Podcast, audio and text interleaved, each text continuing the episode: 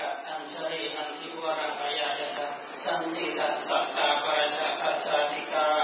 เตเสตุธรรมังอันกัมบิมังปะชันเทศนานเท่าไหร่ เพดานเท่าไหร่ฮะเกิดหลับตาพูดไปแล้วก็มาสองสามชั่วโมงอะทำไงอะฮะไม่ร้องกันโอกกแล้วกุจารครับขอโอกาสครับผม อาจารย์เจริญไม่รู้จักท่านนะเนี่ยไม่รู้จักท่านวันก่อนเนี่ยวันที่หกเราเข้าไปอาจารย์ไม่กำลังเทศอยู่ครูบาอาจารย์กำลังนั่งฟังอยู่ เราไปนั่ง เราก็ไม่รู้จักท่านท่านก็ไม่รู้จักเรา ท่านมากราบเราโอ้โทษโทษโทษอาจารย์เท่าไหร่สี่สิบแปดคุณอะ เราสี่สิบสามขอเข้ามาครูบาอาจารย์ นี่วันก่อนเนี่ยวันที่หกเนี่ย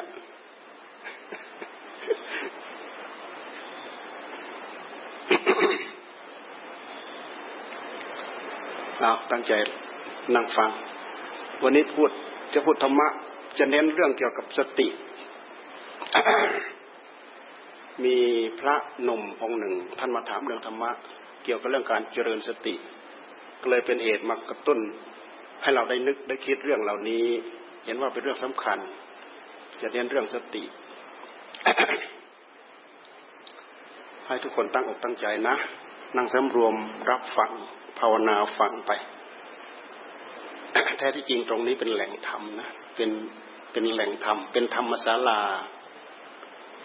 สมัยหลวงปู่ท่านอยู่ ท่านก็คงจะแสดงธรรมเป็นประจำหลังจากท่านมรณภาพไปแล้ว ตรงนี้ก็เลยทำกลายเป็น กลายเป็นเวทีประลองธรรม ตรงนี้นะ พวกเราได้ยินได้ได้ฟังครูบาอาจารย์ท่านมาพูดธรรมะทุกบททุกบาททุกรสทุกชาติ แล้วแต่จริตนิสัยของใครจะอชอบรสชาติแบบไหนยังไงก็เลือกถือตามพระพุทธตามปฏิบัติตามเขาแล้วกัน นะโมตัสสะภะคะวะโต อะระหะโต สัมมาสัมพุทธัสสะนะโมตัสสะภะคะวะโต อะระหะโต สัมมาสัมพุทธัสสะนะโมตัสสะภะคะวะโต อะระหะโต สัมมาสัมพุทธัสสะปูชาจะปูชนียานัง เอตัมมังคลมุตตะมันตี นั่งฟังสบายสบายทำใจสบายสบาย นั่งฟังภาวนาไปกำหนดจดจ่อใช้สติใช้สัมปชัญญะกำหนดจดจ่อเนื่องจากวันนี้เป็นวันที่พวกเราทั้งหลายพุทธบริษัท มีครูบาอาจารย์นับตั้งแต่ท่านอาจารย์เจริญเป็นประธานจุดตรงนี้อาจารย์แอรู้จักท่านนะที่จะพาหมู่นำหมู่สวด พระอภิธรรมวันนี้ แล้วก็ก่อนที่จะมีการสวดก็มีการฟังเทศ ตามธรรมเนียมที่เราจัดกันตรงนี้ เราทำมาแล้วเป็นระยะเวลานานจากนี้ไปถึงวันที่ยี่บห้าครบร้อยวันของหลวงปู่ท่าอาจารย์เปลี่ยน ปัญญาปดีโป ท่านถึงแก่อายุไข อายุท่านแปดสิบสี่เจ็ดรอบสิบสองเจ็ด แปดสิบสี่สิบสี่รอบพรรษาเท่าไหร่หกสิบเท่าไหร่พรรษาห้าสิบเก้าพรรษาห้าสิบเก้าอาจารย์เปลี่ยนปัญญาปฏิโป ท่านเป็นผู้มาประกอบทำให้เกิดบุญยักสถานตรงนี้เป็นเหตุให้พวกเราทั้งหลาย มาพบมาเจอกันด้วยอำนาจของบุญ พ่อแม่ครูบาอาจารย์ของเราองค์รุ่นก่อนๆนะที่มีความสำคัญอยู่นะ นับตั้งแต่นู้นลวงปู่มั่นท่านมาบุกเบิกหลวงปู่สิมหลวงปู่แหวน ครูบาอาจารย์เกือบทุกองเนี่ยขึ้นมาทางเหนือ มาปลุกฝังทำให้ทางเหนือเนี่ยเป็นพื้นที่อลังการไปด้วยแหล่งธรรมะ เราไปดูเถอะ ทำให้เกิดสำนักสงฆ์ตรงนั้นตรงนี้ตรงนี้ตรงนั้นเต็มไปหมดพวกเราลูกหลานสุดท้ายไปภายหลังก็เดินไป ทุดงไป แล้วก็ไปตั้งเป็นรกเป็นรากเป็นวัดมารู้ตรงกี่สำนักต่อกี่สำนักอยู่ทางภาคเหนือเนี่ยเป็นแหล่งท่องเที่ยวปฏิบัติธรรมได้อย่างสะดวกสบายหลวงพ่อพ่อแม่ครูบาอาจารย์เราอาจารย์เปลี่ยนก็องค์หนึ่ง อาจารย์เปลี่ยนตามที่เราทราบประวัติคร่าวๆไม่ได้ศึกษาละเอียดนัก ท่านมีเป็นผู้มีประวัติที่งดงาม เป็นผู้มีประวัติที่งดงามมาก แล้วก็ท่านเป็นผู้มีบุญ เราทราบประวัติตั้งแต่เล็กๆอะท่านเพียบพร้อมด้วยสติด้วยปัญญา ท่านมีความสามารถด้วยเหตุที่บุญรบเร้าในหัวใจของท่าน เราฟังดูแต่อยากบวชเนรตั้งแต่อายุสิบสองปี ก็ยังไม่ได้บวชพ่อแม่อยากให้ช่วยงานช่วยการ มาจนยี่สิบปี มาจนยี่สิบเปียนหรือยี่บสองปี ท่านถึงได้บวชพระ หลังจากท่านได้บวชแล้วก็ท่านเป็นผู้เป็นผู้มีบุญเห็นไหมท่านได้รับความสงบจากการที่ตั้งอกตั้งใจ เกิดความเลื่อมใสศรัทธาดูที่ตั้งแต่อายุสิบสองขวบ ตั้งแต่อายุสิบสองปีเป็นต้นมา พวกเราบางคนอายุยี่สิบ ยี่ห้ายี่หกสามสิบปี แล้วยังไม่เคยเกิดมีความเรื่อมใสศรัทธาอยากคิดอยากจะบวชไม่มีเรามาคิดดูชีวิตบางคนชีวิตบางท่านเนี่ยเอามาเทียบดูกับท่านกับท่านแล้วเนี่ยมันต่างกันคนละเรื่องคนละโลกไปเลย พวกเราบางคนก็บวชตามประเพณี พออายุอยากบวชเนนก็บวชเนนบวชไม่นานก็สึก บางคนก็อยู่ตลอดมาก็มี บางคนก็อายุยี่สิบก็เข้าบวชนี้ก็มียี่สิบเอ็ดยี่สิบสองบางคนก็ยี่สิบห้าถึงได้บวชก็มี แต่ถ้าอาจารย์เปลี่ยนท่านเป็นคนมีบุญ มีความรู้มีความเข้าใจจิตใจซึมซับเข้าสู่บุญเข้าสู่กุศลในหัวใจของท่าน เพราะฉะนั้นท่านเลื่อมใสศรัทธาตั้งแต่เริ่มแรกเข้าไปรู้เข้าไปเห็น รูบาอาจารย์ ท่านศึกษาธรรมพระพุทธธรรมปฏิบัติธรรมเกิดความเลื่อมใสศรัทธา ยากบวชยากบวชเป็นชีวิตจิตใจ อันนี้คืออะไรก็คือบุญกระตุ้นเตือนในหัวใจของท่านนั่นเองแล้วก็ท่านมาปักหลักอยู่ตรงนี้ทำให้ตรงนี้เป็นบุญยะสถาน เป็นวัดป่าที่มีความสำคัญ มีความสำคัญอย่างยิ่งเลยแหละ ระดับที่เราดูดูมาเถอะวัดหลวงพ่อประสิทธิ์เอ่ยวัดทยันเปลี่ยนเอ่ย วัดดอยแม่ปังเอ่ยซึ่งเป็นสถานที่มีความสำคัญสำคัญสำหรับครูบาอาจารย์ท่านมาฝึกฝนอบรม จนได้อัดได้ทำและอยู่สะดวกสบายหลายหลายองค์ท่านพูดว่าทางเหนือเราเนี่ยอยู่บำเพ็ญสะดวกสบาย ไม่เหมือนทางอีสานเรานะทางอีสานเราไปกวนบัตรกวนเบอร์ไม่หยุดไม่หย่อนนะกวนน้ำมนต์กวนนู่นกวนนี้อยู่ แต่ทางเหนือเนี่ยท่านอยู่สะดวกสบาย เราไม่เคยมาอยู่นะ ได้ยินท่านพูด ท่านปราลบอยู่อย่างนั้น อันนี้ครูบาอาจารย์ทั้งหลายก็ประจักษ์ประจักษ์แก่ใจ เพราะท่านได้อยู่อยู่ที่นี่ส่วนมากก็จะเป็นทางอีสานมาได้รับความสะดวกสบาย ครูบาอาจารย์ท่านล่วงลับไป ท่านเป็นกำลังท่านเป็นเรี่ยวแรงในการนำของพวกเราเหมือนอย่างที่ปารบไว้ตั้งแต่ตอนต้นๆนนั่นแหละพระพุทธศาสนา อาศัยพระพุทธเจ้าท่านเป็นผู้บำเพ็ญบารมีมากมายมหาศาลก่อนที่จะมาปลูกฝังพระพุทธศาสนาให้เกิดขึ้น เอาธรรมะคำสอนซึ่งเป็นสัจธรรมมาบอกมาสอนมาเปิดเผย ให้เป็นที่ปรากฏกับพวกเรา แล้วก็ตั้งดำรงมาอยู่จนทุกวันนี้ 2,560 61 ปีเนี่ยพระพุทธศาสนาเนี่ยต้องอาศัยพวกเราเป็นผู้ขับเคลื่อน พุทธบริษัททั้งสี่ภิกษุภิกษุณี อุบาสกอุบาสิกา เดี๋ยวนี้ภิกษุณีเขาก็มีอยู่นะทางเชียงใหม่เขามีภิกษุณีด้วย ภิกษุภิกษุณี อุบาสกอุบาสิกา พวกเราอุบาสกอุบาสิกาพากันขับเคลื่อนธรรมะของพระพุทธเจ้า ถ้าหากเราไม่พยายามช่วยกันขับเคลื่อนคำว่าคำว่าขับเคลื่อนนั้นก็คือผู้ที่มีความเลื่อมใสศรัทธา บวชเป็นสมณเณรเนี่ยก็ถือศีลจิตเนี่ยบวชเป็นพระเจ้าพระสงฆ์ก็เป็นศีลถือศีลสองร้อยยี่สิบเจ็ดก็ขับเคลื่อนแบบแบบพระเจ้าพระสงฆ์พวกเราพุทธบริษัทก็ขับเคลื่อนแบบพุทธบริษัทคำว่าขับเคลื่อนในที่นี้หมายความว่าเราไม่ทิ้งพระสัตธรรมที่พระพุทธเจ้าท่านปลุกฝังมีปริยัติมีปฏิบัติ แล้วก็มีปฏิเวทคือพระสัตธรรม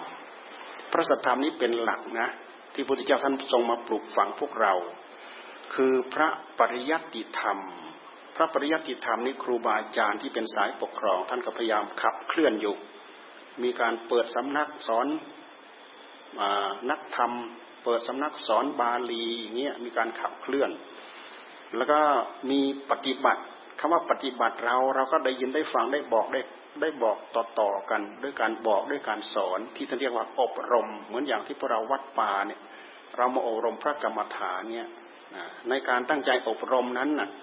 มันก็เป็นถือว่าเป็นปริยัติแต่เป็นปริยัติภาคปฏิบัติ จากนั้นแล้วพวกเราก็ไปตั้งอกตั้งใจประพฤติตั้งใจปฏิบัติ ตั้งใจนั่งสมาธิตั้งใจเดินจงกรมนี่พระสัทธรรมของพระพุทธเจ้าถ้าหากพุทธบริษัททั้งหลายพยายาม ช่วยกันขับเคลื่อนทั้งภาคภิกษุภิกษุณีอุบาสกอุบาสิกาแล้ว พระพุทธศาสนาของเราก็จะเจริญงอกเงยไปไม่หยุดไม่หย่อน นอกจากพระพุทธศาสนาเจริญแผ่กระจายออกไปแล้วธรรมะในหัวใจของเราแต่ละแต่ละตนแต่ละแต่ละองค์แต่ละท่านเนี่ยมามันจะเกิดความซึมซับเข้าสู่หัวใจของเรา ที่เรียกว่าเข้าถึงธรรมเข้าถึงธรรม ถ้าไม่มีปริยัติไม่มีปฏิบัติ โอกาสที่เราจะเข้าถึงธรรมนั้นเข้าถึงได้ยาก เพราะว่าการที่จะเข้าถึงธรรมนั้น จะต้องมีแนวมีแถวจะต้องมีผู้ที่เป็นหลัก มีคติมีตัวอย่างมาชี้มาแนะมาบอกมาสอน บางคนมีจิตนิสัยมา อาจจะแค่ได้ยินได้ฟังแค่นั้นก็เกิดความสว่างโรในหัวใจ ก็แสดงว่าเขาเคยฝึก ดัดแปลงขัดกล่าวมาแล้ว อันนี้ก็เป็นอีกเป็นอีกประเภทหนึ่ง เป็นอีกจริตนิสัยหนึ่ง บางคนก็ได้ยินได้ฟังคำบอกคำสอนท่านสอนให้ทำอย่างนั้นให้สอนให้ทำอย่างนั้น สอนให้เดินจงกรมสอนให้นั่งสมาธิสอนให้ภาวนาอย่างนั้นอย่างนั้น ก็ตั้งอกตั้งใจทำตั้งใจเจริญรอยตามตามท่านไปนี่ถือว่าเอามาปฏิบัติเอามาปฏิบัติ ถ้าหากไม่มีปริยัติ ไม่มีปฏิบัติ ปฏิเวทคือการเข้าถึงธรรมมันก็ไม่มี เรามาดูว่า 2,561 ปีมาเนี่ยศาสนธรรมของพระพุทธเจ้า ถูกหมุนมา เพราะว่ามีหลักปริยัติปฏิบัติแล้วก็มีปฏิเวทตราบใดที่มีการปฏิบัติ ตราบนั้นจะต้องมีผลตามมาคำว่าผลตามมา จะเป็นระดับสมาธิก็ตาม จะเป็นระดับปัญญาขั้นทำความรู้ทำความเข้าใจเบื้องต้นก็ตาม ก็ถือว่าเป็นปฏิเวทเป็นปฏิเวทธรรมที่เราจะเข้าถึงอันนี้คือศาสนธรรมของพระพุทธเจ้า เมื่อเราตั้งใจบำเพ็ญเหตุ และบำเพ็ญเหตุถูกต้องแล้วเนี่ย ผลก็จะต้องตามมาเป็นเรื่องธรรมดา ไม่มีผลใด ๆ ที่จะประสิทธิจากเหตุ และไม่มีเหตุใด ๆ ที่เราตั้งอกตั้งใจทำแล้วจะประสิทธิ์จากผลไม่มี ถ้าหากประสิจากเหตุที่ไรผลไม่ปรากฏ เหมือนอย่างพวกเราเรารักตั้งใจรักษาศีลตั้งใจประพฤติตามตั้งใจปฏิบัติธรรม ในเมื่อเราตั้งใจประกอบเหตุลงไปแล้วผลจะต้องเจริญงอกเงยในหัวใจของเราอย่างแน่นอน ยกเว้นแต่เราเลื่อมใสศรัทธาแล้วก็มีความนับถือ เฉพาะในบัตรเท่านั้นน่ะในบัตรในทะเบียนในทะเบียนในสัมมโนครัว นับถือศาสนาพุทธนับถือศาสนาพุทธแต่ไม่เคยเสียสละ เวลาไม่เคยเสียสละวัตถุทายทานทำบุญให้ทานเสียดายของไม่กล้าให้ทานบางคนมีความตนีทีเหนียวไม่ตั้งใจรักษาศีลไม่ตั้งไม่ตั้งใจรักษาศีลเพราะถ้าหากเกิดตั้งใจรักษาศีลขึ้นมาปั๊บเออจะรู้สึกว่าเสียเปรียบคน ไม่กล้ารักษาศีลไม่ตั้งใจปฏิบัติธรรมกลัวเสียเวลาเห็นไหมคนที่เกิด คนที่มีความคิดที่ไม่เกิดประโยชน์กับตัวเอง มันจะคิดแบบนั้นนะไม่กล้าให้ทานนะทั้งที่พุทธเจ้าท่านปลูกฝังให้เราให้ทาน ให้รักษาศีลแล้วก็ให้ภาวนา ทานศีลภาวนาเนี่ยไม่กล้าให้ทานเสียดาย เสียดายของไม่กล้าไม่กล้าให้ทาน ไม่อยากเสียสละให้ทาน ไม่กล้ารักษาศีลเสียดายเวลา ไม่กล้ารักษาศีลรักษาไปแล้วเสียเปรียบ กลัวเสียเปรียบเขา กลัวเสียเวลาทำนู้นทำนี้เสียเปรียบเขา ไม่กล้าตั้งใจภาวนา นั่งหลับตาเฉยๆเสียเวลาเวลาเนี่ยมีความนึกคิดไปคนคนคนละทิศคนละทาง แต่ถ้าหากคนมีจริตมีนิสัยมีอุปนิสัยแล้ว เห็นผลเห็นอานิสงส์ของการให้ทานของการตั้งใจรักษาศีลแค่ครูแค่ครูบาอาจารย์หรือไม่กับคนเฒ่าคนแก่บอกสอนว่าอันนั้นอย่าทำนะอันนั้นอย่าทำนะบาปนะบาปนะบาปนะ คนมีจริตนิสัยนี่ติดใจชอบใจพอใจ มีความเกรงกลัว เกรงกลัวบาปเกรงกลัวกรรม ท่านบอกว่า อย่างนี้นะตั้งอกตั้งใจทำนะได้บุญนะ เกิดประโยชน์นะ เกิดอานิสงส์นะ นั่งใจภาวนาพุทโธพุทโธพุทโธ นั่งตั้งใจภาวนานะ่ะ เข้าใจก็ตามไม่เข้าใจก็ตาม ตั้งอกตั้งใจทำนี่ คนมีนิสัยคนมีอุปนิสัย เดินจงกรมนะ เหมือนอย่างประวัติหลวงพ่อเปลี่ยนของเราท่านอาจารย์เปลี่ยนของเราท่านไปเห็นครูบาอาจารย์เดินจงกรมท่านก็สนใจดู โอ้ อย่างนี้ยังเดินจงกรม อยากเดินจงกรมอยากเดินจงกรม อยากปฏิบัติเหมือนอย่างท่าน นี่คนมีจริตคนมีนิสัย เวลามีเวลาไปสัมผัสสัมพันธ์กับอะไร ก็จะเป็นเหตุให้เราเกิดความสนอกสนใจขึ้นมา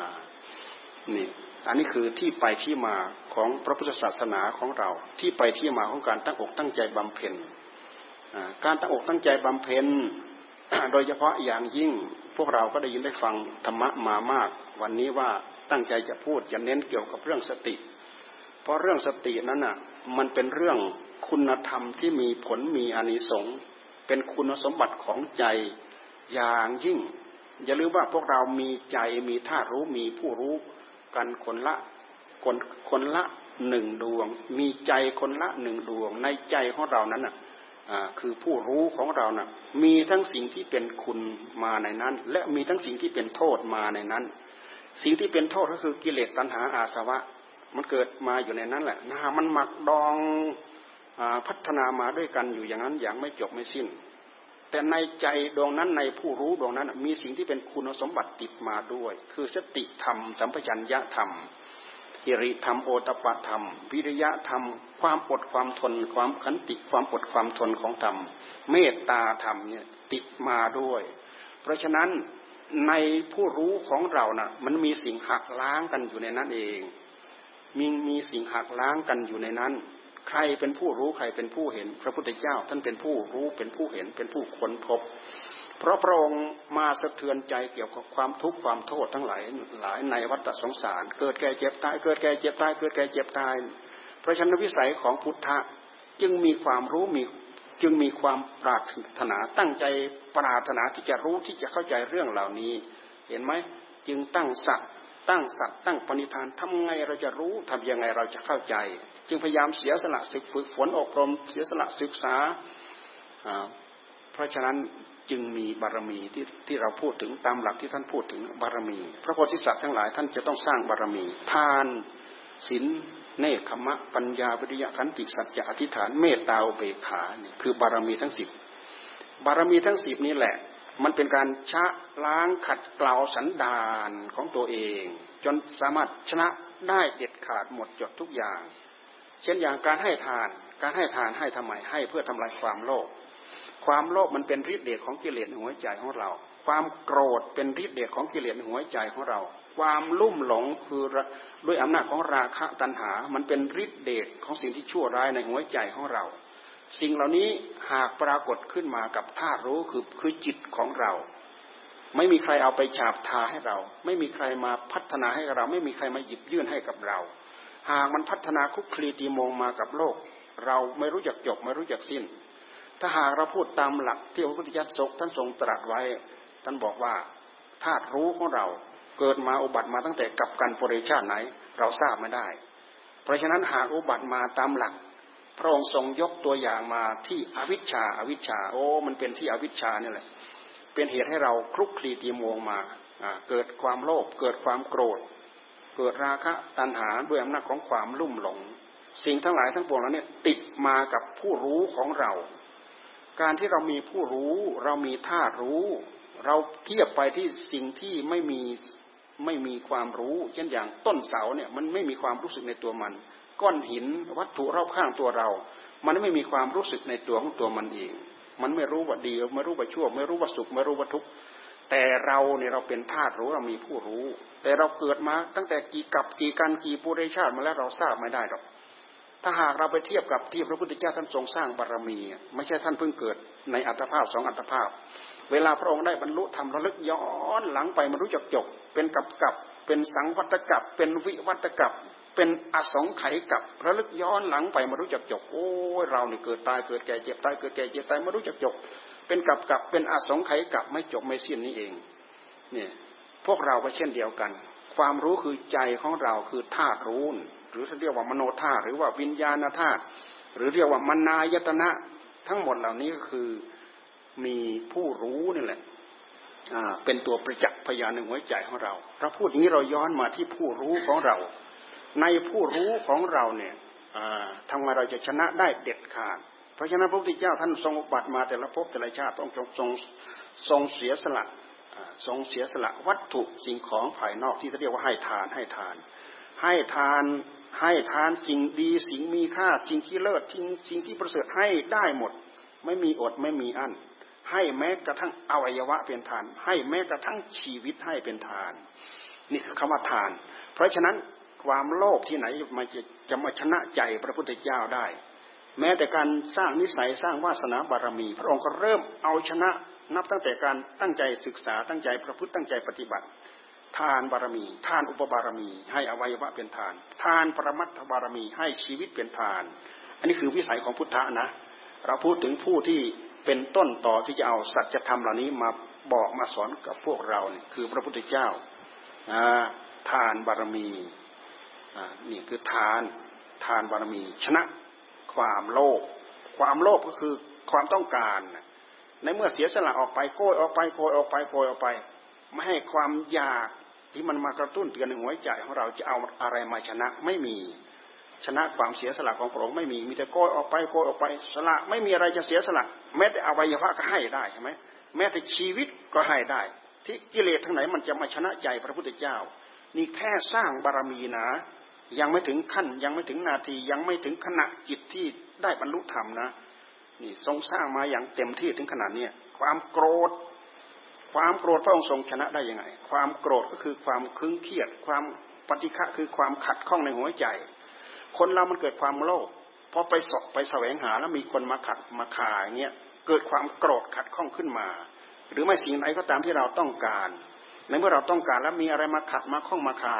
เราเกิดความโกรธที่เรียกว่าเกิดการขัดใจทำไมเราจะชนะความโกรธเหล่านี้ได้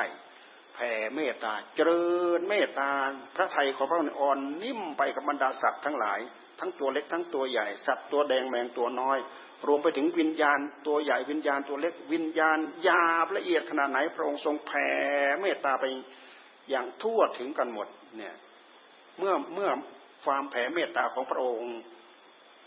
ยอมสีโรราบละเอียดอ่อนถึงขนาดนี้แล้วความโกรธที่ไหนมันจะเกิดขึ้นมาได้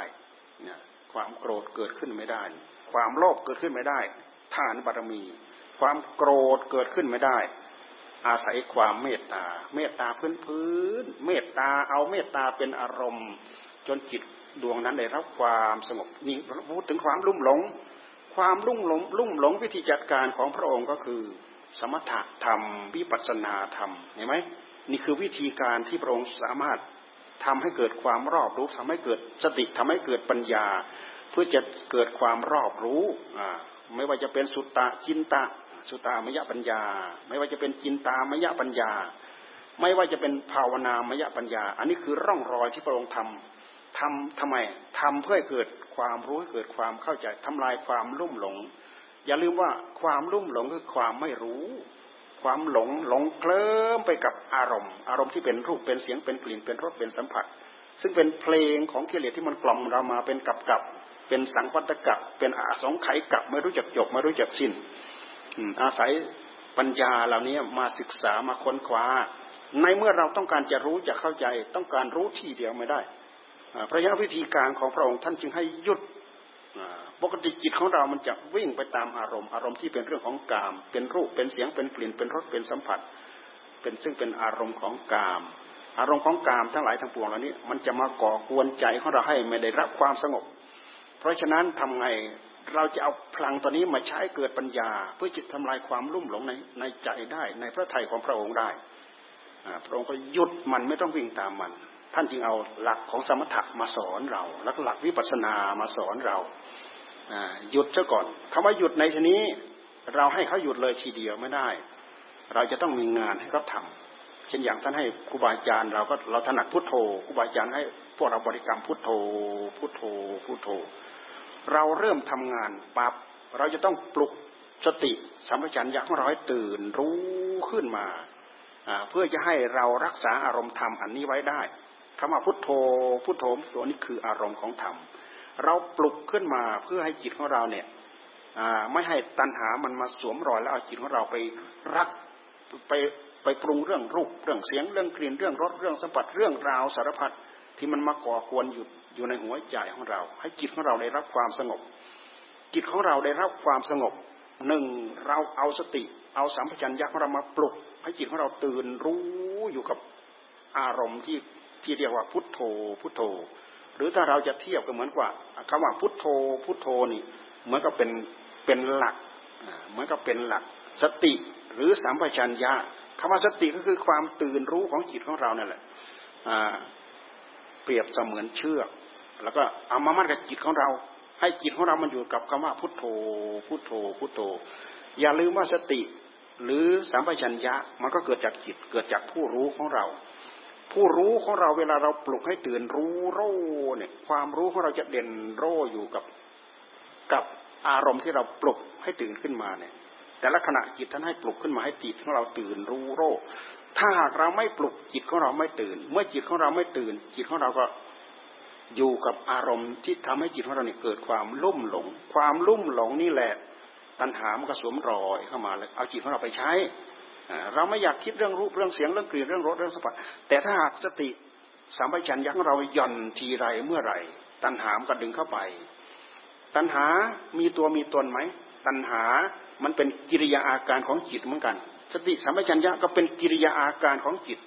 แต่เป็นฝ่ายคุณสมบัติ ตัณหาก็คือความโลภความโกรธความหลง ความ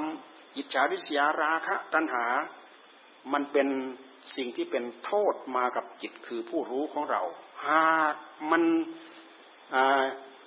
แซงกันมาทุกระยะทุกเวลา อย่าลืมว่าภายในจิตคือภายในผู้รู้ของเรา มีธรรมอยู่ในนั้น และมีกิเลสอยู่ในนั้นกิเลสก่อตัวให้เกิดความทุกข์เกิดทุกข์เกิดโทษตามมา ธรรมถ้าหากเราเอาปรับเอามาใช้ทำให้เราระงับดับความทุกข์ที่มาก่อควรอยู่ในหัวใจของเรา เพราะฉะนั้นมันมีทั้งกิเลสทั้งทั้งธรรมปนเปื้อนมาด้วยกัน เมื่อพระพุทธเจ้าเอาวิธีการเจริญสมถะ การเจริญสมถะเราก็ต้องอาศัยสติสติโดยคุณสมบัติก็คือความระลึกรู้ระลึกรู้ ความที่ผู้รู้ของเราตื่นโรอยู่กับอารมณ์หนึ่งเดียวนั่น อารมณ์จะชัดครั้งละหนึ่งอารมณ์เท่านั้นเอง อารมณ์ในขณะจิตของเรานะ่ะเกิดขึ้นในขณะจิตของเราเกิดขึ้นขณะละหนึ่งอารมณ์ สมมติอย่างขณะนี้เรานึกเรื่องความรักเนี่ยเรานึกเรื่องความรักหรือนึกไม่ก็นึกเรื่องความชังพอเราปลุกสติของเราขึ้นมาปั๊บมันตื่นโรขึ้นมา อยู่กับคำว่าพุทโธ พุทโธพุทโธคำว่าพุทโธมันเด่นชัดมากกว่าความรัก มากกว่าความจังที่มันก่อควรในหัวใจของเรา ความรักความจังของเราก็ต้องพับไปเพราะงั้นเถอะคำว่าพุทโธก็ต้องตื่นโรอยู่ วิธีของพระพุทธเจ้านะท่านให้เราเจริญอย่างนี้ลูกต่อเนื่องเป็นพืชไป อย่าลืมว่าสมถะก็ตามวิปัสสนาก็ตาม ถ้าหากเราถ้าหากขาดสติขาดสัมผัสัญญะทีไรเมื่อไรสมถะก็เกิดไม่ได้ วิปัสสนาก็เกิดไม่ได้ ราะฉะนั้นสติจึงเป็นเรื่องที่เด่นโรที่สุดสำคัญที่สุดในหัวใจของเราพุทธเจ้าท่านยกให้ความสำคัญที่หลักของมหาสติปัฏฐาน หลักมหาสติปัฏฐานนี้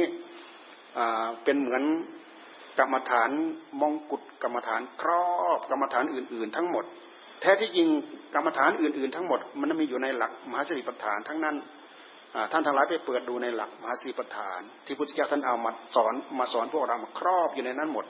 หลักสมถะก็อยู่ในนั้น หลักวิปัสสนาก็อยู่ในนั้นทั้งหมด เอาอะไรเป็นหลัก เอาสติเป็นหลัก เอาสามปัญญะเป็นหลัก สติคือคุณสมบัติของใจ เกิดจากใจ เป็นกิริยาอาการของใจ สติปลุก แต่ละขณะปลุกให้จิตของเราตื่นรู้สัมปชัญญะของเราประคองเราลองเราลองทำดู ปลุกจิตของเราให้ตื่นรู้ เช่นอย่างเราตั้งใจจะบริกรรมพุทโธ ให้จิตอยู่กับพุทโธพุทโธ พุทแล้วก็โธพุทแล้วก็โธเนี่ยระวังตั้งแต่พุทไปหาโธระวังตั้งแต่โพไปหาพุทประคอง จากพุทไปหาโธจากโธไปหาพุททำง่าย ๆ อย่างเงี้ยเราทำง่าย ๆทำให้เราฟังแล้วทำให้เกิดเข้าใจง่าย ๆ ประคองไม่ยอมปล่อยเนี่ย การที่เราประคองนี่แหละคือประคองสติประคองผู้รู้ ประคองจิตของเราให้ตื่น ถ้าหากเราไม่ประคองมันจมอะ โมหะมันพายเราจมทำให้เราลุ่มหลงไปในนั้น เราสามารถทำได้จนจิตของเราได้รับความสงบ สงบขั้นไหนมันเริ่มสงบไปตั้งแต่จิตของเราอยู่กับพุทโธ พุทโธ พุทโธ จิตจะเริ่มสงบ ที่เรียกว่าวิตกวิจารครูบาอาจารย์ท่านสอนว่าอวิตกวิจารปีติสุขเอกกตา อันนี้เป็นแบบอย่าง มันเป็นแบบอย่างที่ท่านให้เราเอามาทำแม้แต่คำว่าพุทโธ พุทโธ พุทโธนี่ก็เป็นแบบอย่าง พอเราทำไปแล้วจนจิตเราสงบอยู่กับคำว่าพุทโธ พุทโธ เมื่อจิตเราสงบอยู่กับบทพุทโธ พุทโธ กลายเป็นว่าจิตของเราตื่นตลอด ตื่นโร่อยู่ตลอดเนี่ย เป็นผู้ตื่นเป็นผู้เบิกบาน ระดับสมถะก็คือตื่นก็คือเบิกบาน ระดับวิปัสสนาก็คือ ตื่นก็คือเบิกบาน แต่ความรู้มันจะละเอียดมันจะลึกมากกว่ากัน เพราะหลักสมถะนั้น เพียงแต่ตะล่อมมาว่ารักษาจิตของเราไม่ให้ไปนึกเรื่องรูปเรื่องเสียงเรื่องกลิ่นเรื่องรสเรื่องสัมผัสถ้าเราไม่รักษาตัณหามันเอาจิตของเราไปใช้ ตัณหาเป็นเรื่องของสมุทัยตัณหาก็คือกรรมตัณหาภาวะตัณหาวิภาวะตัณหาเราดูไปแล้วดูไปที่ใจ ความอยากของใจ ใจของเรามีความอยาก ตัณหานี่มันเกิดขึ้นมาพร้อมกับผู้รู้ของเราเนี่ยผู้รู้เกิดมาด้วยตัณหาโผล่ขึ้นมาด้วย ความอยากในหัวใจ หรือจะว่าขณะของจิต ที่มันทำให้เราปรุงจิตที่เรียกว่าสังขารจิต มันปรุงไปเรื่อยปรุงไปเรื่อยปรุงไปเรื่อยปรุงไม่รู้จักจบ ปรุงไม่รู้จักสิ้น ตามธรรมชาติของมัน อย่างที่ท่านพูดถึงว่า จิตจิตก็คือผู้รู้อารมณ์ ผู้นึกอารมณ์ผู้คิดอารมณ์นะจิตจะสงบจะระงับ จะสงบแนบนิ่งอยู่ได้ จะต้องอาศัยจิตนั่นแหละกำหนดจดจ่อพิจารณาไปที่จิต อันนี้มันเป็นคุณธรรมที่จะพึงเกิดขึ้น เหมือนอย่างเราบริกรรมพุทโธ พุทโธ พุทโธก็คือเอาจิตทำความรู้ทันจิตนี่แหละ เอาจิตทำความรู้ทันจิตโรอยู่เฉพาะจิตนี่แหละ นี่ตัณหามันก็เลยแทรกไม่ได้ ตัณหาคือความอยาก ความอยากมันเหมือนกับมันมีตัวมีตนไม่ใช่ ความอยากก็คือกิริยาอาการของตัณหา ตัณหาตัวเดียวนี่แหละทำให้ภพชาติทั้งหลายเวียนว่ายตายเกิดไม่รู้จักจบไม่รู้จักสิ้น ทำให้เราเปลี่ยนภพเปลี่ยนภูมิไม่รู้จักจบไม่รู้จักสิ้น จากภพหยาบไปเป็นภพละเอียดจากไปพ้นจากภพละเอียดกลายมาเป็นภพหยาบ จากภูมิของเทวดาก็มาเป็นมนุษย์ จากมนุษย์ก็ไปเป็นสัตว์เดรัจฉาน เป็นสัตว์นรกเป็นอะไรก็ซับเปลี่ยนกันอยู่นี้แหละตามอำนาจของความอยาก ความอยากมันยุแย่ให้เราประกอบเป็นพฤติกรรม ที่เรียกว่ากายกรรมวจีกรรม มโนกรรม พฤติกรรมเหล่านี้เนี่ยมันเป็นทางแสดงออก ของตัณหา ตัณหามันจะแสดงออกมาทางกายกรรมนะทางวจีกรรมคือคำพูด แล้วก็ทางมโนกรรม กายกรรมวจีกรรม มโนกรรมนี้เป็นหลักของกรรม กรรมทั้งหลายทั้งปวงเหล่านี้ เราคำนึงเราพิจารณาเราไข้ครวญแล้ว เราสามารถจะตั้งอกตั้งใจ เอาอะไรมากำกับทำให้กรรมของเราบริสุทธิ์ได้ กายกรรม เราพูดถึงกายกรรม มันก็ไม่พ้นหลักของศีลเอามากำกับ ให้กายกรรมของเราบริสุทธิ์ วจีกรรม มันก็ไม่พ้นหลักของศีลเอาหลักของศีลมากำกับให้ให้กรรมของเราเนี่ยบริสุทธิ์มโนกรรม ถ้าเราจะจำตามหลักที่ท่านพูดเอาไว้ ในกุศลกรรมมาบทท่านพูดถึงกายกรรมสามวจีกรรมสี่มโนกรรมสามเรียกเป็นตัวเลข กายกรรมสามวจีกรรมสี่มโนกรรมสามกายสัพยกรรมสามที่ท่านพูดถึงนั้น คือไม่ฆ่าสัตว์ไม่ลักทรัพย์ไม่พระพฤติผิดในกามอันนี้มันอยู่ในองค์ของศีล ศีลห้าของเราเนี่ยไม่ฆ่าสัตว์ไม่ลักทรัพย์ ไม่ประพฤติผิดในกามคำว่าประพฤติผิดในกามก็คือสามีประพฤติผิดกับภรรยาของตัวเองภรรยาประพฤติผิดกับสามีของตัวเอง แต่จริงสามีกับภรรยาเนี่ยเขามีกันเขามีกันไว้เพราะอำนาจของความอยากตามอำนาจของตัณหา การที่เขามีความเกี่ยวข้องกัน มีความผูกพัน มีความสัมผัสสัมพันธ์กัน ก็ด้วยอำนาจของตัณหาคือความอยากในหัวใจ ความอยากอันนี้มันกระตุ้นมันเร้าใจของมนุษย์ทั้งหลายของสัตว์ทั้งหลายให้มีการกระตุ้นให้มีความอยากสิ่งกับสิ่งเหล่านี้แหละ เพราะฉะนั้นอำนาจของตัณหา มันเหมือนกับเป็นมันเหมือนกับเป็นยอดอ่อนมันเหมือนกับเป็นยางเหนียวของต้นพืช ที่จะทำให้ต้นพืชเหล่านั้น ไปเจริญไปเรื่อย เจริญไปเรื่อยอ่าเจริญไปเรื่อย แล้วก็ไปงอกเงยไปงอกงาม ไปงอกเงยไปงอกงาม เป็นลำเป็นต้น เป็นดอกเป็นผล นะมันก็สืบช่วงออกมาเป็นเผ่าเป็นพันธุ์ของมันอยู่อย่างนั้นแหละไม่จบไม่สิ้น มนุษย์เราก็เช่นเดียวกันตัณหามันก็สร้างเผ่าพันธุ์ของมันมาที่หัวใจของเรานี่เพราะฉะนั้นเรามาเห็นคุณค่าของสติสติธรรมสัมปชัญญะธรรม ท่านจึงเอาหลักมหาสติปัฏฐานมาให้เรา พระพุทธเจ้าท่านเอาหลักอันนี้แหละมาครอบมาครอบมาครอบกรรมฐานให้เราทำเราจะพิจารณาบทกายกายานุปัสนาเวทนาจิต และกระทำทั้งกายทั้งเวทนาทั้งจิตนี่แหละ มันเป็นช่องทางที่ตัณหามันจะผ่าน มันผ่านมาทางกาย มันผ่านมาทางกาย ถ้าหากเราไม่ได้เจริญสติปัฏฐาน ถ้าหากเราไม่ได้เจริญภาวนาเนี่ยมันจะทำให้เราเนี่ยตัณหามันจะมาแทรกให้ให้เรายึดเรื่องของตัณหาเนี่ย มันไม่เคยรู้เรื่องว่าอะไรเป็นอนิจจังอะไรเป็นทุกขังอะไรเป็นอนัตตา มันเกณฑ์อยู่ที่พุทธพือว่าต้องการให้ร่างกายเป็นอัตตา ต้องการให้ร่างกายเนี่ยเป็นนิจจัง แล้วก็ต้องคายต้องการให้ร่างกายเนี่ยเป็นสุขขัง แต่ตรงกันข้ามแล้ว ร่างกายก็สักแต่ว่าเป็นสัจธรรมเท่านั้นเองพุทธิยถาทรงตรัสว่าสังขารร่างกายนั้นเป็นเรื่องของสัจธรรม ประกอบไปด้วยดินน้ำลมไฟไม่ใช่เราไม่ใช่ของของเรา ไม่ใช่อัตตาตัวตนของเรา แต่ตัณหาในหัวใจของเรามันพาเรายึด ต้องการให้เป็นเรา เพราะฉะนั้นคำว่าเราเราโผล่ขึ้นมาที่หัวใจของเราทีไรเมื่อไหร่นั่นคือตัณหามันแทรกเข้ามาแล้ว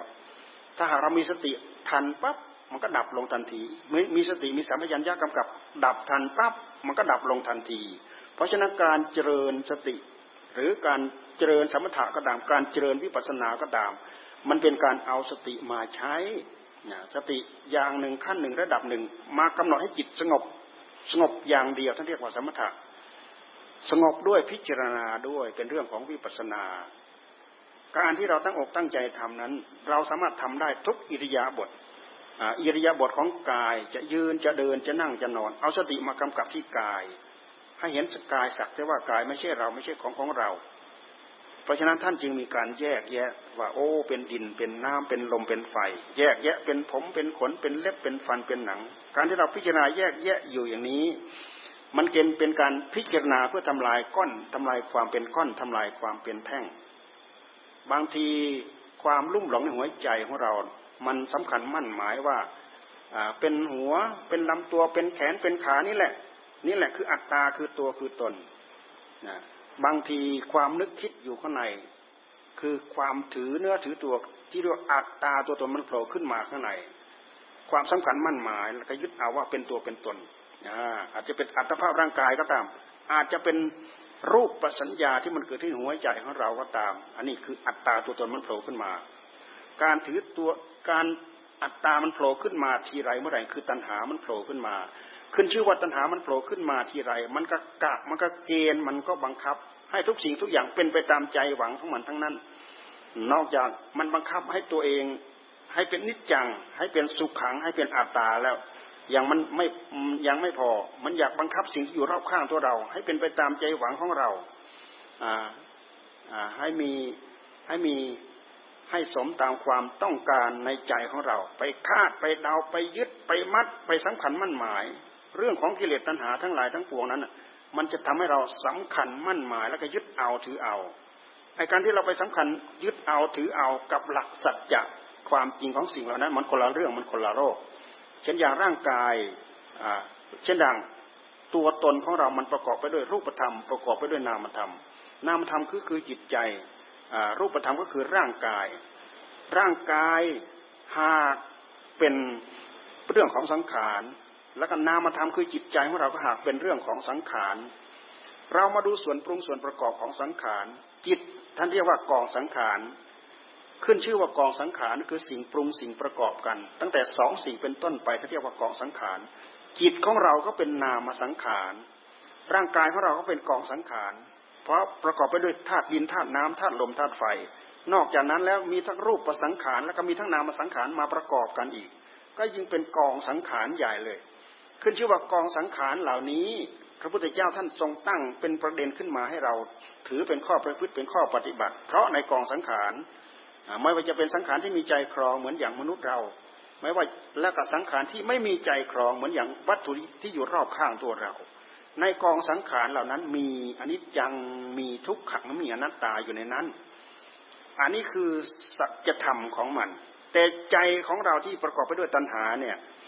อ่ามันเคยมันเคยมองให้เห็นอย่างนั้นไหมมันมองไม่เห็น มันเห็นกายมันก็ยึดกายกายเรากายของของเรา แท้ที่จริงร่างกายมันก็มีส่วนประกอบเป็นเรื่องของสังขารกองสังขาร มีอนิจจังมีทุกขังอยู่ในนั้น ต้องการให้มันนิจจัง ต้องการให้มันเป็นสุขขัง ต้องการให้มันเป็นอัตตาอยู่ในนั้น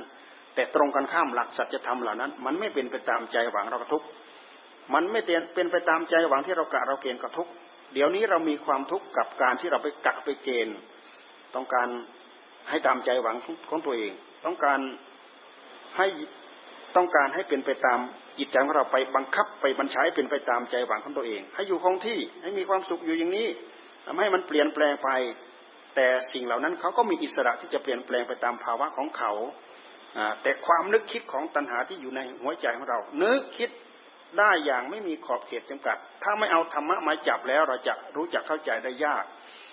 เพราะฉะนั้นท่านจึงให้เราพิจารณา การที่เราทำใจให้สงบสงบเพื่อให้เกิดกำลังให้เกิดพลัง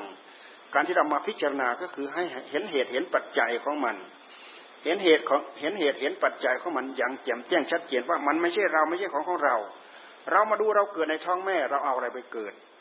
พ่อกับแม่ทำการเจริญพันธุ์ทีแรกเราเกิดในท้องแม่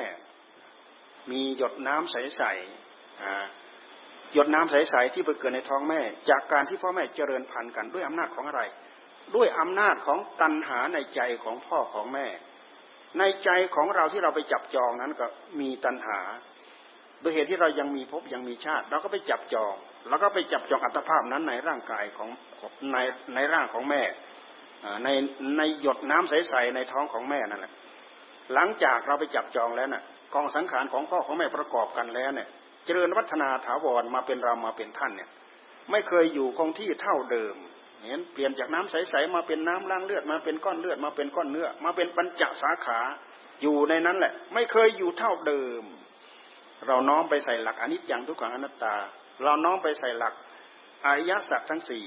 คำว่าไม่อยู่เท่าเดิมนั่นแหละพุทธิยถาทรงตรัสว่านั่นแหละคือทุกขังทุกขังเปลี่ยนไปเป็นอนิจจัง ทั้งทุกขังทั้งอนิจจัง คือภาวะดั้งเดิมของมันนั่นแหละคือภาวะหลักสัจจะหลัก หลักสัจธรรมตามหลักธรรมชาติของมันไม่ว่าจะเป็นสังขารที่มีใจครองเหมือนอย่างมนุษย์เรา เปลี่ยนมาเรื่อยเปลี่ยนมาเรื่อยเปลี่ยนมารู้ที่เราอยู่ในท้องแม่ เราไม่เคยอยู่เท่าเดิมเปลี่ยนเป็นน้ำล้างเลือดเป็นก้อนเลือดเป็นก้อนเนื้อ เป็นปัญจสาขาอยู่เจ็ดเดือนแปดเดือนเก้าเดือนก็คลอดออกมา ทุกความทุกข์เหล่านั้นบีบคั้นผลักเราให้ผลักเราให้ดำเนินมาอยู่อย่างนั้นทุกระยะทุกเวลาคลอดออกมาอยู่ข้างนอก อยู่ในท้องของแม่ ก็อาศัยสายเลือดนั่นแหละ สายรกสายสะดือนั่นแหละ ดูดเข้าไปหล่อเลี้ยง หล่อเลี้ยงไอโรงงานกองสังขารกองนั้นคือโรงงานกองหนึ่งนั่นเองปรุงตามภาวะความเป็นมนุษย์จนครบอวัยวะสามสิบสองแล้วคลอดออกมาพอคลอดออกมาจากท้องแม่ตัดสายสายสะดือสายรก ตอนนี้ไม่ได้ดูดเลือดดูดเนื้อจากแม่แล้วตอนนี้น่ะ ออกมาโดดๆแล้วเห็นไหม พ่อแม่จะต้องป้อนด้วยข้าวป้อนด้วยน้ำนม พอรู้เดียงสาภาวะมาเราก็ใส่เข้าไปเองเลยได้สองชั่วโมงสามชั่วโมงหิวอีกแล้วสองชั่วโมงสามชั่วโมงหิวอีกแล้ว ร่างกายของเราแต่ละกองแต่ละกองก็คือโรงงานโรงหนึ่งนั่นเองนี่คือกองสังขารเราดูตรงไหนที่มันอยู่เท่าเดิม ที่พูดมาตรงนี้ให้เราดูเป็นลักเป็นหลักสัจธรรมเป็นลักษณะที่ท่านเรียกว่า สามัญลักษณะของมัน เราไปกะเกณฑ์ให้เป็นตามใจหวังของเราได้ไหมให้อยู่เท่าเดิมได้ไหมกะเกณฑ์ไม่ได้ อันนี้จังทุกขังอนัตตา พระพุทธเจ้าบัตมามากมายเท่าไหร่ ที่จะมีองค์นั้นมาดัดแปลงได้องค์นี้มาดัดแปลงได้ ไม่สามารถจะดัดแปลงได้ สิ่งเหล่านั้นย่อมเป็นไปตามภาวะสัจธรรมเหล่านั้น แต่ตัณหาในหัวใจของเรานะ่ะ มันพายเรานึกคิดไปคนละอย่างไปคนละเรื่อง อย่าให้เป็นอัตตาเป็นตัวเป็นตน เรามาดูความอยากในหัวใจของเรา ถ้าเราเจริญสติเนี่ยเราจะเห็นความอยากของเรามันโผล่มาเป็นช่วงเป็นช่วงเป็นช่วงเป็นช่วง ตราบใดที่สติเราตื่นโร่อยู่มันโผล่ขึ้นมาไม่ได้ แต่มันสำคัญว่าเราพยายามตั้งอกตั้งใจเจริญสมถะก็ตามเจริญวิปัสสนา หรือเจริญมหาสติก็ตาม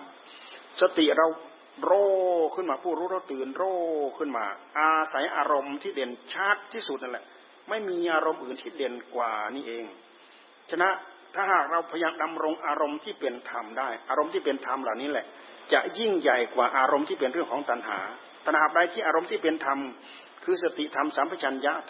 ธรรมของเรามันย่อนลงย่อนลงย่อนลงไปที่ไรเมื่อไหร่อำนาจของตัณหามันมีเรี่ยวแรงกว่ามันมีกำลังมากกว่ามันก็แซงขึ้นมาทันที ในใจของเรา มันจะมีสัมมะสองอย่างนี่แหละแข่งกันมาตลอดนะแข่งกันมาตลอดคือกิเลสกับธรรมนี่แหละมันแซงอยู่ในหัวใจของเราแซงกันมาตลอด แข่งกันมาตลอด แข่งกันไปไปจนถึงโค้งสุดท้ายนั่นน่ะนะไม่ว่าจะเราจะตั้งใจปฏิบัติจนถึงได้อริยธรรมขั้นใดก็ตาม มันแข่งไปจนถึงนู่น วิ่งแซงกันไปจนถึงโค้งสุดท้ายนั่นโค้งสุดท้ายตรงไหนนู่นอนาคามีมรรคนี่ตามหลักท่านพูดเอาไว้ อนาคามีมรรคพอก้าวถึงอนาพอก้าวไปอีกก้าวหนึ่งก็อนาคามีผลหมดแล้วหมดคู่แข่งแล้วนะหมดคู่แข่งคือหมดกิเลสหมดกิเลสหัวใจของเราหมดคู่แข่งแล้วนั่น ธรรมะทั้งสองคู่นี้หมดคู่แข่งคือหมดกิเลสเป็นตัวคู่แข่ง เพราะก้าวจากอนาคามีมรรคเข้าไปสู่อนาคามีผล แสดงว่าเห็นเหตุเห็นปัจจัยอย่างละเอียดหมดจดสูงสุดเข้าไปจนถึงที่ละเอียดที่สุดหมดคู่แข่งแล้ว หมดคู่แข่งแล้วเหลือแต่ธรรมอย่างเดียว เพราะฉะนั้นครูบาอาจารย์ท่านจริงว่าเป็นธรรมทั้งแท่งเป็นธรรมทั้งแท่งเป็นธรรมทั้งดุนเป็นธรรมทั้งก้อน พูดถึงผู้บริสุทธิ์ พูดถึงผู้รู้เหล่านั้นมันเป็นผู้รู้ที่ปราศจากกิเลสตัณหาอาสวะในหัวใจ เนื่องจากว่ามันแข่งเราแล้วมันตกเวทีไปแล้วมันแข่งสู้เราไม่ได้แล้วล่ะธรรมะของเราเด็ดขาดชนะเด็ดขาดแล้วแข่งสู้เราไม่ได้ล้วเหลือแต่ผู้รู้หนึ่งเดียวไม่มีสองผู้รู้หนึ่งเดียวไม่มีสองนี่ไม่ใช่กองสังขารนะ แต่ถ้าเป็นกองสังขารคือผู้รู้ไม่หนึ่งเดียวและ ผู้รู้จะต้องประกอบไปด้วยกิเลสตัณหาอาสวะ จะอยู่ขั้นไหนระดับไหนยาบละเอียดขนาดไหนก็ตาม จะไม่คงที่จะไม่อยู่เท่าเดิมจะไม่อยู่เท่าเดิม แม้แต่ระดับนู้นระดับที่ท่านปฏิบัติไปจนถึงขั้นสูงสุดถึงขั้นสุทธาวาสสุทธาวาสนั้นสุทธาวาสนะแทนที่ท่านจะหมดในอัตภาพนี้ ดับที่ไวชนปั๊บท่านไปเกิดในชั้นสุทธาวาสสุทธาวาสท่านจะต้องพัฒนาไปเรื่อย พัฒนาไปอวิหารอัตปาสุทัศสาสุทัศสุทัศสีละเอียดพัฒนาไปจนถึงที่สุดจนถึงขั้นอาการนิฐาอาการนิฐาแล้วละละทิ้งหมดทั้งหลายทั้งปวงคล้ายๆว่ากองสังขารทั้งหลาย ดับมอดหมด ปราศจากกองสังขารไปรบกวนในจิตดวงนั้น เหลือแต่ผู้รู้หนึ่งเดียว ผู้รู้หนึ่งเดียวที่บริสุทธิ์นี้พระพุทธเจ้าท่านทรงตรัสว่านี่แหละคือประมังสุขังประมังสุขัง ผู้รู้หนึ่งเดียวนี่คือธาตุรู้คือจิตของเราคือธาตุรู้ดั้งเดิมของเราธาตุรู้ดั้งเดิมของเรานี่มันปนเปื้อนมาด้วยอำนาจของกิเลสตัณหา เวลาชะล้างกิเลสตัณหาออกหมดจดแล้ว ผู้รู้บริสุทธิ์หนึ่งเดียวนี้ก็ยังมีอยู่ในโลกนะ ไม่หมดสูญหายไปไหน เพราะว่าธาตุทั้งหลายทั้งปวงเหล่านี้เป็นของมีอยู่ดั้งเดิมในโลก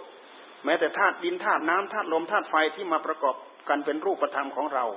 ก็เป็นของที่มีอยู่ดั้งเดิมในโลก เราดูดินน้ำลมไฟข้างนอกเขามีอยู่ แต่ดินน้ำลมไฟข้างในในกายของเรานี้ เกิดขึ้นจากการเกิดขึ้นจากกรรม เกิดขึ้นจากกรรม คือมีจิตมาจับจองแล้วกลายเป็นกรรม มันกลายเป็นเผ่าพันธุ์อุบัติเกิดขึ้นมาความเป็นมนุษย์เกิดจากภาวะความเป็นแบบนี้ ประกอบไปด้วยรูปธรรม ประกอบไปด้วยนามธรรม แล้วก็มีรูปธรรมที่หยาบหยาบหยาบหยาบเหมือนอย่างพวกเราเนี่ย รูปธรรมที่ประกอบไปด้วยดินด้วยน้ำด้วยลมด้วยไฟเนี่ยไอ้รูปธรรมส่วนละเอียดก็มีเช่นอย่างบรรดาวิญญาณทั้งหลายเนี่ยเขามีรูปธรรมเช่นเดียวกันเขามีรูปธรรม แต่รูปธรรมของเขาไม่ประกอบไปด้วยดินน้ำลมไฟรูปธรรมเหล่านั้น ถ้ายังมีกิเลสอยู่กับตัณหานั่นแหละ มันทำให้เกิดรูปธรรมเหล่านั้นแต่ถ้าไม่มีกิเลสหมดกิเลสตัณหาในหัวใจเหล่านั้นแล้ว นั่นแหละที่ที่ท่านเรียกว่ากายทิพย์หรือกายธรรมกายละเอียดกายละเอียดแล้วจะว่าอะไรก็แล้วแต่ท่านว่าเป็นผู้บริสุทธิ์หนึ่งเดียว แล้วก็ไม่มีพบไม่มีภูมิที่จะต้องไปอบัติดำรงตนสว่างสวายอยู่อย่างนั้นตลอดอนันตการไม่มีวันไม่มีเวลาเข้าไปเกี่ยวข้อง ไม่มีพบไม่มีภูมิเข้าไปจำกัด นี่เราพูดถึงความเป็นมาของกายของเรา กายของเราก็คือเกิดขึ้นจาก เรามีจิต จิตของเรามีกิเลสตัณหา กิเลสตัณหาใครสร้างใครทำให้เรา ไม่มีใครสร้างใครทำให้เรา หากมันพัฒนามาอยู่อย่างนั้น ตั้งแต่กับกันปุเรชาติไหนเราทราบไม่ได้ วิธีการของพระพุทธเจ้าพระองค์จึงมารู้มาเข้าใจมาบรรลุตรงนี้แล้ว มาตั้งหลักเกณฑ์ให้เราถือตามพระพุทธตามปฏิบัติตาม เรามาพิจารณาดูตามหลักที่ท่านพูดไว้ในหลักปฏิจจสมุปบาท อวิชชาเป็นปัจจัยเกิดสังขารสังขารเรามาพูดถึงสังขาร ทั้งรูปสังขารทั้งนามสังขารเนี่ยอะไรเป็นเหตุให้เกิดของสังขารท่านบอกว่าอวิชชาอวิชชา อวิชชาเป็นเหตุเป็นปัจจัยให้เกิดกองสังขารมันเกิดได้ยังไง อวิชชาเนี่ยเป็นเหตุให้เกิดกองสังขารอวิชชานี่หมายความว่าเราตั้งใจปลุกจิตของเราคือผู้รู้เราตื่นโรอยู่ตราบใดที่จิตของเราตื่นโรอยู่จิตของเราจะไม่มีอวิชชานะจะกลายเป็นวิชา จะไม่มีความมืดจะมีความสว่าง ที่จะเรียกว่า วิชาวิชา ตราบใดที่สติสัมปชัญญะของเราครองธาตุรู้ผู้รู้บริสุทธิ์ครองธาตุรู้อยู่นี้อาวิชชาครอบไม่ได้ ในเมื่ออวิชชาครอบไม่ได้ สังขารเกิดไม่ได้เนี่ยในเมื่ออวิชชาเป็นปัจจัยเกิดสังขารวิชาเป็นปัจจัยดับสังขาร วิชาในชนิดคือ เราปลุก ด้วยสติด้วยสัมผัสัญญะของจิตของเรา ด้วยปัญญาด้วยสมาธิเนี่ยต้องล้อมล้อมรวมกันมาเป็นปัญญา เป็นปัญญาอย่างละเอียดที่เรียกว่าปัญญายานปัญญายานแต่ละขั้นแต่ละตอนแต่ละขั้นแต่ละภูมิของอัดของธรรมนี่เราปลุกให้ตื่นรู้อยู่อย่างนี้ อวิชชาครอบไม่ได้ ตัณหาเกิดไม่ได้ สังขารเกิดไม่ได้ ตราบใดที่อวิชชาครอบพับสังขารก็เกิด อวิชชาเป็นปัจจัยเกิดสังขาร เรามาพิจารณาดูเวลาเราเจริญกรรมฐานกันแล้วกันเช่นอย่างเราเจริญพุทโธ พุทโธ พุทโธ พุทโธ พุทโธอยู่เนี่ยอพอเราเผลอสติปั๊บสติเราจางไปปั๊บสัมผัสัญญะเราประคองไม่พอเนี่ยกำลังวังชาของของสติของเราไม่พอเนี่ยอวิชชาครอบทันที พออวิชชาครอบปั๊บพุทโธเราหายไปไหนก็ไม่รู้ หายไปแล้วพุทโธเราหายไปแล้วพุทโธพุทโธพุทโธพออวิชชามันครอบปั๊บ ลายเป็นไปปรุงไปแต่งเป็นเรื่องของสังขารไปหมด แต่ถ้าอาวิชชามันครอบไม่ได้ ผู้รู้ของเราตื่นโรอยู่อย่างนั้น มันไม่ได้เอาจิตของเราไปนึกไปคิดไปปรุงไปนู้นไปนี้ เป็นเหตุให้เกิดราคะตัณหาอะไรขึ้นมา ผูกมัดหัวใจของเรา นี่เราเห็นฤทธิเดชของมันไหมอวิชชาเป็นเหตุปัจจัยเป็นเหตุปัจจัยเกิดสังขาร ทีนี้ท่านดับอวิชชาท่านดับอวิชชาในชนี้ก็คือ ดับตัณหา เช่นอย่างท่านพูดถึงสายเกิด อวิชชาเกิด ตัณหาอวิชชาเกิดสังขารเกิด วิญญาณเกิด นามรูปเกิดนามรูปเกิดวิญญาณเกิดผัสสะเกิดคำว่าวิญญาณในที่นี้หมายถึงวิญญาณวิญญาณขันนะวิญญาณเกิดแล้วก็ผัสสะเกิดคำว่าผัสสะเกิดในที่นี้หมายถึงว่าตัณหามันเกิดในเมื่ออวิชชามันครอบปั๊บเกิดตัณหา ตัณหามันเลยปรุงแต่งให้เกิดกองสังขาร เกิดเกิดกองสังขารเกิดวิญญาณ เกิดนามรูป นามรูปที่จะมาสัมผัสสัมพันธ์กันเหมือนกับอย่างเรามีนามกับรูปเนี่ยมีตาหูจมูกลิ้นกายใจเนี่ยเป็นอายตนะภายใน ไปสัมผัสสิ่งที่อยู่ข้างนอก เป็นรูปเป็นเสียงเป็นกลิ่นเป็นรสเป็นสัมผัสอันนี้เป็นนามเป็นรูป เกิดวิญญาณเกิดผัสสะแท้ที่จริงมันเกิดชึกเดียวนั่นแหละแต่พุทธิยถาทำไมแยกแยกให้พวกเราเข้าใจเท่านั้นเองอ่าฉะนั้นมาเกิดเวทนา ถ้าหากเรา เวทนาตัวนี้มันเป็นการกระทบเกณฑ์ของการกระทบของเราคือหนึ่งดีสองไม่ดีหนึ่งยินดีสองยินร้ายถ้าหากเรากระทบ ถ้าหากเราเกิดการกระทบด้วยวิชาเนี่ยความยินดีไม่เกิดความยินร้ายไม่เกิด เกิดความกระทบด้วยวิชาเนี่ยความยินดีไม่เกิดความยินร้ายไม่เกิด แต่ถ้าความกระทบของเราเกิดด้วยอำนาจของอวิชชา ความยินดีเกิดความยินร้ายเกิด อย่าลืมว่าความยินดีความยินร้ายแทรกเข้ามาในหัวใจของเราทีไรเมื่อไรนั่นคือตัณหามันแทรกเข้ามาแล้ว ตัณหากำแทรกเข้ามาแล้ว ที่นวัตสุขขังดีใจดีใจเสียใจเฉยเฉยหรือไม่ก็สุขเวทนาทุกขเวทนาแล้วก็เฉยเฉยแต่ถ้าหากคำว่าเฉยเฉยในในเวทนานี้หมายความว่า มันยังมีกองสังขารอยู่ในนั้น ยังมีกิเลสตัณหาอยู่ในนั้น มันไม่เหมือนเราเห็นด้วยวิชานะ มันไม่ใช่เราเห็นด้วยสติด้วยปัญญาด้วยสติด้วยสมาธิที่เรากำหนดจดจ่อกำหนดโรอยู่เนี่ย เพราะฉะนั้นเราพยายามเจริญตรงนี้ให้มีกำลังมากๆเพื่อที่อวิชชาเรานั้นมันดับไป เราพยายามปลุกจิตของเราให้ตื่นโรอยู่ตลอดไม่ให้อวิชชามันครอบ หมายความว่าจิตของเราสว่างสวัยอยู่ตลอดทุกระยะทุกเวลา เพราะฉะนั้นหลักของการเจริญสติ หลักของการเจริญมหาสตินะพระพุทธเจ้าท่านจึงจึงพูดถึงอานิสงส์เจ็ดวันเจ็ดเดือนเจ็ดปีโอ้ทำยังไงเน้อยจะได้เจ็ดวันเจ็ดเดือนเจ็ดปีผู้ที่เจริญเต็มที่เจริญยังไงถึงจะได้เจ็ดวันเจ็ดเดือนเจ็ดปีนะ่ะ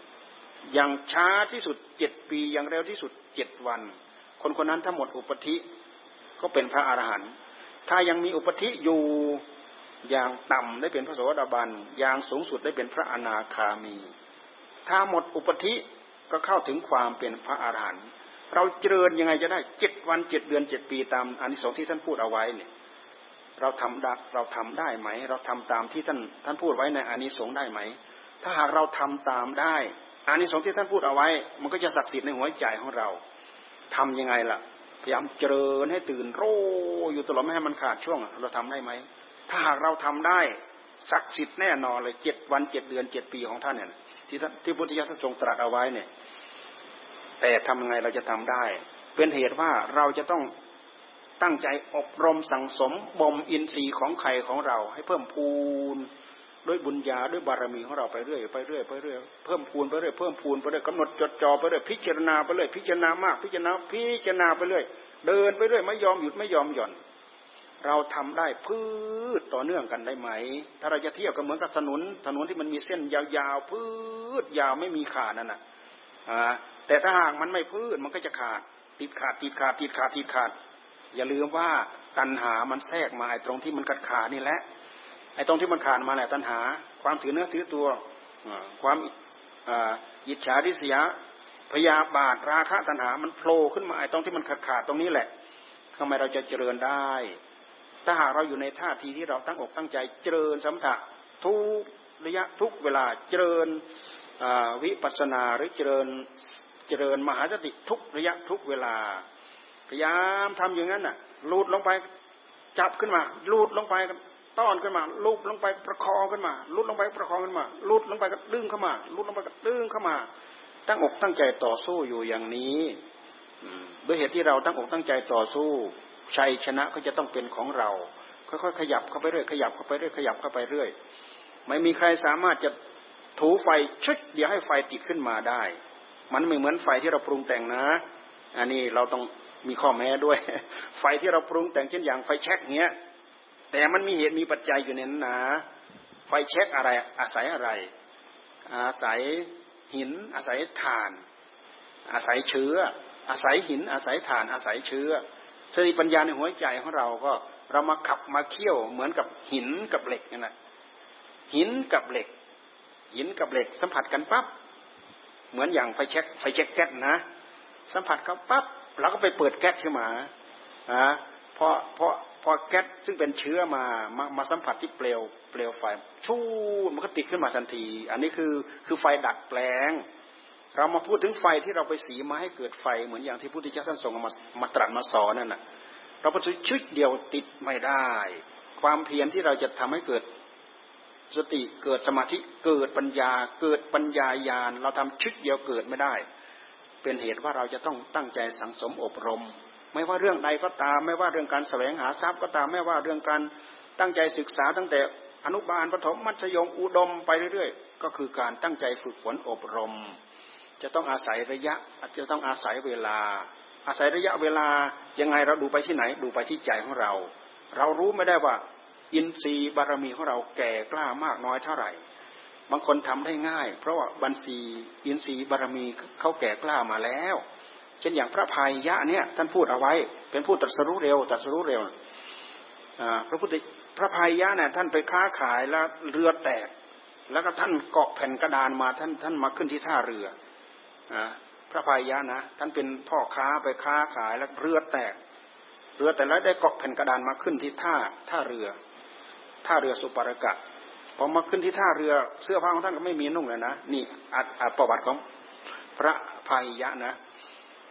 ไม่มีเสื้อผ้านุ่งก็ไปหาใบไม้มาเย็บมันก็มานุ่งนี่คนทั้งหลายเห็นเห็นแปลกๆเห็นคนคนแบบนี้แปลกๆมักจะเห็นเป็นเรื่อง ขลังวิเศษศักดิ์สิทธิ์โอ้ไปกราบไปไหว้ไปนู้นไปนี้เอานู้นไปให้เอานี้ไปให้เอากลายเป็นว่าพระพายยะเนี่ยกลายเป็นคนดิบดีวิเศษวิโสขึ้นมาแล้ว ทั้งทั้งที่เรือแตกมาไม่มีเสื้อผ้ายันนุ่งนั่นนะเห็นนุ่งห่มใบไม้อยู่อย่างนั้นเขาก็เอานู้นมาให้เอานี้มาให้หนักหนักเข้าพายยะเนี่ยหลงตัวเอง โอ้เราอยู่อย่างนี้เขาสำคัญเพราะเราเป็นคนดีดีวิเศษวิโสเอานู้นมาให้เอานี้มาให้ ได้อยู่ได้กินได้ใช้ได้สอย เป็นเหตุเดือดร้อนถึงเพื่อน เพื่อนที่เป็นเทวดา ตั้งแต่สมัยไปบำเพ็ญธรรมด้วยกันน่ะเพื่อนตายจากชาตินั้นนั้นไปแล้วไปเป็นเทวดา เอ้ยเพื่อนโกหกตัวเองแล้วยังไม่พอลวงหลอกลวงตัวเองแล้วยังไม่พอหลอกลวงคนอื่นอีก ตอนนี้เพื่อนจะชักช้าอยู่ทำไมพระพุทธเจ้าบัตรแล้วท่านอยู่ตรงนั้นตรงนั้นต้องรีบไปกราบพระพุทธเจ้า พระพายะถูกเทวดาที่เป็นเพื่อนมาบอกงี้พายะก็ต้องรีบไปแล้วเนี่ยรีบไปไปก็ไปพบพระพุทธเจ้า ในขณะที่พระองค์เดินบินทบาท ก็ไปขอฟังธรรมจากพระองค์ ครั้งแรกพระองค์ก็ไม่สอนครั้งสองก็ยังไม่สอนมันเป็นเวลาที่พระองค์บินทบาทที่พระพายะเหมือนกับถูกกรรมบันดาลนะเออข้าพระองค์ไม่ทราบไม่ได้ว่า ชีวิตของข้าพระองค์จะอยู่ยืดยาวไปสักเท่าไหร่ขอพระองค์ทรงพระเมตตาช่วยบอกสอนข้าพระองค์ด้วยเถอะอาอย่างนั้นเธอต้องจงตั้งใจฟังสอนทั้งทั้งที่ขณะเดินบิณฑบาตอยู่นั้นน่ะพุทธเจ้าสอนพระพายะพาหิยะ เธอจงเห็นจักแต่ว่าเห็น ได้ยินจักแต่ว่าได้ยินได้สัมผัสได้ลิ้มรสได้อะไรได้สักแต่ว่าสักแต่ว่า พระพายะท่านเคยฝึกฝนอบรมอย่างช่ำชองมาแล้ว เหมือนกับมีอะไรติดค้างอยู่ในตา ไม่มีใครเคลียออกให้ในในภพชาติที่จะมาเนี่ยนะในภพชาติที่ที่จะไปบำเพ็ญก่อนที่จะมาเป็นพระพายะเนี่ยนะพอพุทธเจ้าท่านสอนแค่นั้น พระพายะเห็นจักแต่ว่าเห็นจริง ๆ ยินดีไม่เกิดยินร้ายไม่เกิดราคะไม่เกิดตัณหาไม่เกิด เห็นสักแต่ว่าเห็นตัณหาดับ ได้ยินสักแต่ว่าได้ยินตัณหาดับ เธอจงเห็นสักแต่ว่าเห็นได้ยินสักแต่ว่าได้ยินสัมผัสทำอะไรก็แล้วแต่สักแต่ว่าสักแต่ว่าความยินดีไม่เกิดความยินร้ายไม่เกิด พระพายะฟังจบหนึ่งคาถาได้บรรลุธรรม ที่เรียกว่าประเภทคิปปาพิญญาได้บรรลุธรรมขึ้นมาทันที อันนี้หมายความว่าบารมีอินทรีย์ทั้งแก่กล้ามาแล้ว ถึงขั้นนั้นระดับนั้น แต่เราเรามาอยู่ขั้นไหนระดับไหน ถ้าเราทำไปแล้ว เราสะดวกสบายก็หมายว่าขึ้นอยู่กับอินทรีย์บารมีของเรา เราทุกยากลำบากเราต้องเที่ยวต้องเข็นต้องขับต้องไล่ต้องทูอยู่งั้นไม่หยุดไม่หย่อนกว่าจะได้หน้าได้หลัง กว่าจะได้รู้เรื่องรู้ราวกว่าสงบ แต่ละห้านาทีสิบนาที นี่คือบารมีอินทรีย์ของเราขอให้เราตั้งอกตั้งใจทำไปเรื่อยๆ การทำทุกครั้งมันจะสะสมผลของเอาของมันเอง การที่เราจะทำความให้รู้จักเท่าทัน ถึงเหตุถึงปัจจัยของกิเลสตัณหาในหัวใจของเรา มันไม่ใช่เรื่องง่าย มันเป็นเรื่องที่ยากถ้าไม่ใช่อาศัยบารมีของพุทธะแท้ๆ ไม่มีใครสามารถจะมารู้ได้ สามารถจะมาเข้าใจได้ บรรดาความรู้ปราดบัณฑิตทั้งหลายทั้งปวงมากมายมหาศาล ที่พระองค์ทรงตรัสไว้ในในพระไตรปิฎกนั้นบรรดาบรรดาเจ้าทิฏฐิทั้งหลายกี่กี่ทิฏฐินั้น หกสิบกว่าทิฏฐินะที่มีอยู่ในพระไตรปิฎกที่ท่านพูดเอาไว้นั่นนะบรรดาทิฏฐิเหล่านั้นน่ะ ถ้าเราจะว่าไปแล้วก็คือบรรดาคณาจารย์ ผู้รู้ปราดบัณฑิตทั้งหลายทั้งปวงนั่นแหละคนนั้นมีความรู้อย่างนั้นเด่นอย่างนั้น ความรู้มีความรู้อย่างนั้นเด่นอย่างนั้นความรู้เด่นอย่างนั้น แต่พระองค์ทรงตรัสว่าอยู่ในกรงขังของอวิชชาทั้งนั้น มีพระองค์พระองค์เดียวที่พระองค์ได้มาได้มาทะลุไปจากทิฏฐิทั้งหมดนั้นน่ะทะลุออกไปได้ ถ้าจะเทียบก็เหมือนอย่างลูกไก่ตัวแรกที่มันเจาะกระเปาะไข่ออกไปข้างนอกได้ก่อนหมูนี่คือนี่คือนี่คือพระองค์เอาพระองค์มาเทียบ แต่พระองค์ไม่ได้ไม่ได้ไม่ได้มาไม่ได้จับเสือมือเปล่านะไม่ได้มาเปล่าเปล่านะ ฟังแต่ว่าพระองค์ทรงสร้างบารมีมาเท่าไหร่อย่างพระพุทธโคดมของเราสี่อสงไขยแสนมหากับเราดูสิแต่ละกับแต่ละกับมันเนิ่นนานสักเท่าไหร่ อย่างทุกวันนี้กับเนี้ยพัทรกับพัทรกับเนี่ย ท่านว่ามีพระพุทธเจ้ามาบัดห้าพระองค์พระกักุสันโธพระโกนะกำมโนพระกัสโบ พระโคตโม ซึ่งล่วงไปแล้วเนี่ยแต่พระศาสนาของพระองค์ยังอยู่ ยังเหลืออีกพระศรีอริยะเมตไตโยเนี่ยท่านจะมาบัตรในช่วงระยะมนุษย์อายุเท่าไหร่สองหมื่นปีหรือเท่าไหร่ยังไม่หมดหนึ่งกับนะเนี่ยท่านล่วงไปแล้วสี่พระองค์ยังเหลืออีกหนึ่งพระองค์ที่จะมาตรัสรู้เนี่ยยังไม่หมดหนึ่งกับ นี่คือกับหนึ่งกับหนึ่งนะ ที่ท่านพูดเอาไว้แสนมหากับแสนมหากับเราดูสิโอ้ยแล้วเมื่อไรจะแสนมหากับมันเนิ่นนานสักเท่าไหร่ แล้วเราพูดถึงอสงไขยอสงไขยแปลว่านับไม่ได้ ไม่มีตัวเลขที่จะนับ นี่คือพระพุทธเจ้าสร้างบารมีเด็ดไหมเด็ดขาดไหมพระไทยของพระองค์เด็ดยิ่งกว่าเพชรแข็งกล้ายิ่งกว่าอะไรทั้งนั้นน่ะ สร้างบารมีมากว่าจะเต็มหนึ่งพระองค์พระองค์พระเพศปัญญาธิกะ นับตั้งแต่ออกปากได้รับพยากรจาก พระพุทธทีบังกรมาเนี่ยแล้วก็ออกปากมาเรื่อยๆสี่อสงไขยแสนหมากับบางประเภทแปดอสงไขยแสนหมากับเนี่ยศรัทธาธิกะบางประเภทวิริยะธิกะสิบหกอสงไขยแสนหมากับเราดูที่โอ้มันเนิ่นนานสักขนาดไหนนี่มันไม่ใช่พระองค์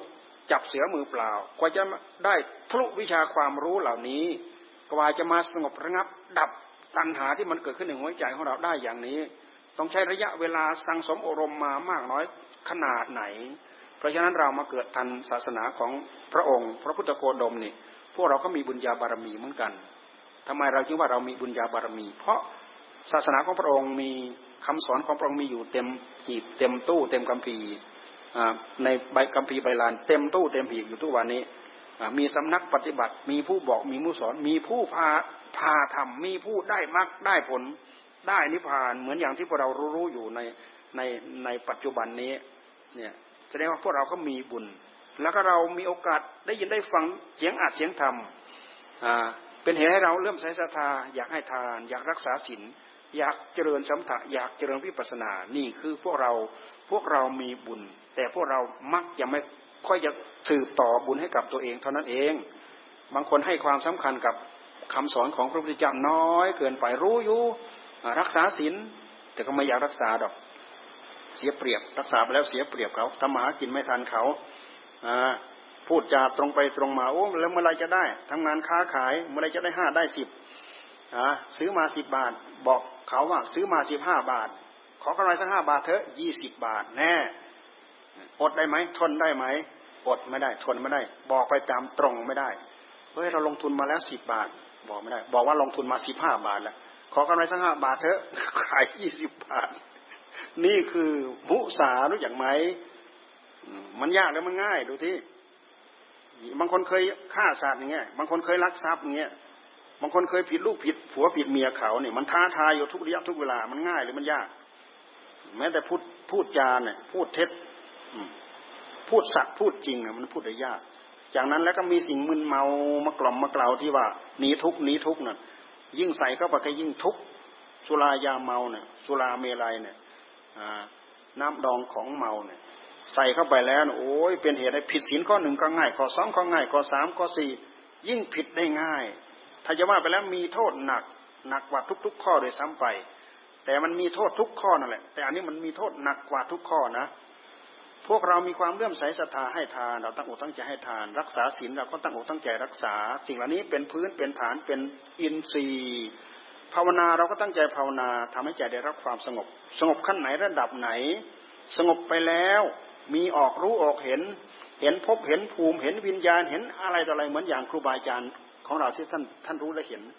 เหมือนอย่างที่อาจารย์ใหม่ท่านเทศเหมือนอย่าง อาจารย์เปลี่ยนท่านเทศท่านแสดงท่านพูดถึงภูมิรู้ของท่าน เหมือนอย่างหลวงปู่มั่นท่านเทศท่านพูดถึงภูมิรู้ของท่านเนี่ยหลวงตาท่านบอกว่าผู้ที่มีภูมิรู้อย่างนี้ ร้อยละห้าก็ยังหายากเลย ทีนี้ถ้าหากเราไม่เป็นเหมือนท่าน เราก็ไปท้อใจ เราไม่ต้องท้อใจหนทางตรงๆที่พุทธเจ้าท่านสอนให้เราข้ามไปได้เดินไปได้พ้นไปได้มีอยู่หลักการเจริญมหาสติปัฏฐานนี้เอง เอาสติมากำกับให้ตื่นรู้อยู่นี่แหละ คนที่ท่านสร้างบารมีสะสมมาแบบนั้น บางคนท่านได้วิชาสามเงี้ย บางคนท่านได้อภิญญาหกเงี้ยทำไมท่านจะไม่รู้ไม่เห็นได้ แล้วก็พระอาหารประเภทสุขวิปัสสกเงี้ยพระเภทสุขวิปัสสโก อันนี้พระพุทธเจ้าก็ทรงตรัสไว้ อันนี้เจริญตามหลักมหาสติปัฏฐานนี่ครับผ่านไปได้เลย ไม่ต้องไปคล้องแวะ กับสิ่งที่เป็นฤทธิ์เป็นเดชเป็นอภิญญา แต่สิ่งเหล่านั้นมันท้าทาย มนุษย์ทุกทุกชาติชั้น ทุกชาติทุกชั้น ทุกวันนั้นชอบฤทธิ์ชอบเดชชอบอภิญญา แต่ทำไงในเมื่อนิสัยของเราไม่มีไม่เป็น โอ้เราทำอย่างนั้นมันไม่ออกรู้มันไม่ออกเห็นมันไม่มีไม่เป็นท่าน รู้กำกับเอาสติเอาสัมผััญญะมากำกับผู้รู้ของเราได้ เราก็เจริญรอยตามนี้จะพิจารณากายก็ตามจะพิจเวทนา พิจารณาเวทนาก็ตาม จะพิจารณาจิตก็ตาม จะพิจารณาธรรมก็ตามที่ท่านพูดถึงอารมณ์ของมหาสตินะ่ะมันเป็นเส้นทางที่ตรงแนวไปสู่มรรคสู่ผลสู่นิพพานแท้จริงความประสงค์นั้นน่ะ นอกจากเราจะปลีกแวะแล้วเนี่ย มันจะเป็นหนทางที่ทำให้เราพ้นทุกข์พ้นโทษได้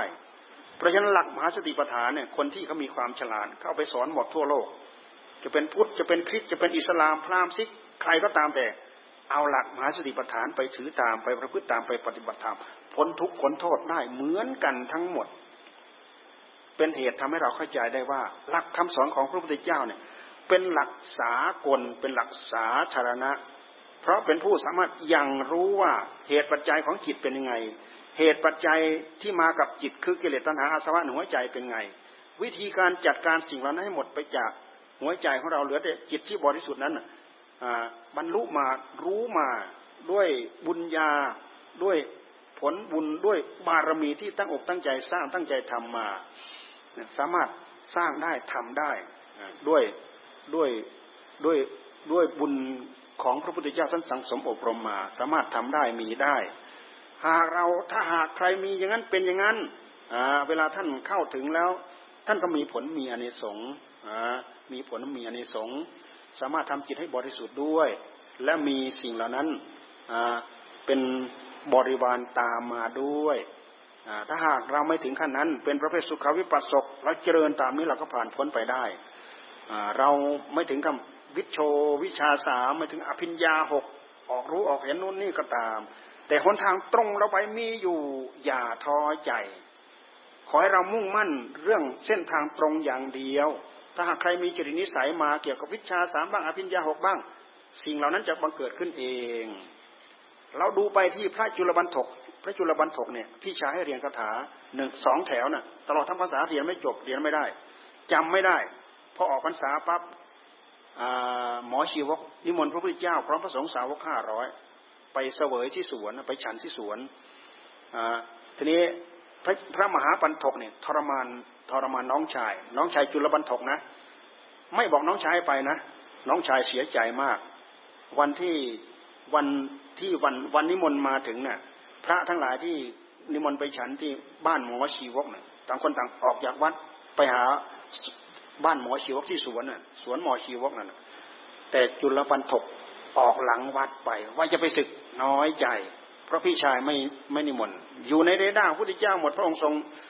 พิจารณาตามได้หมด พระองค์ไปดักเอาไว้ เธอจะไปไหน ไปศึกพระเจ้าค่ะทำไมอะน้อยใจเสียใจ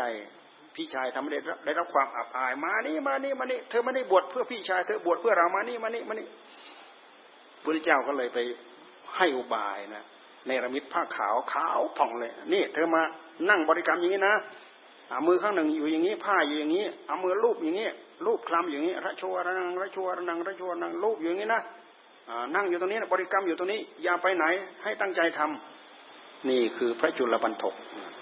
พระจุลปันทกก็ตั้งใจบริกรรมบริกรรมลูบไปลูบไปลูบไปลูบไปลูบไป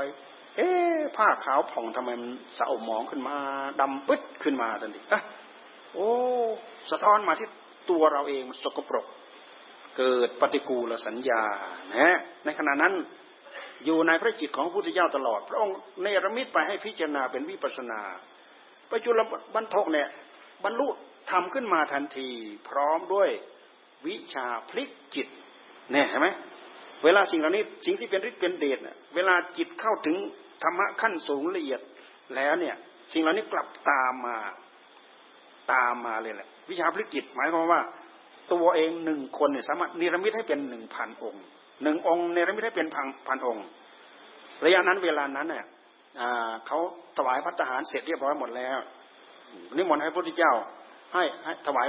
ให้พรพระองค์ว่ายังมีพระอยู่พระยังมาไม่หมดน่ะ ไปตามมันที่วัดน่ะ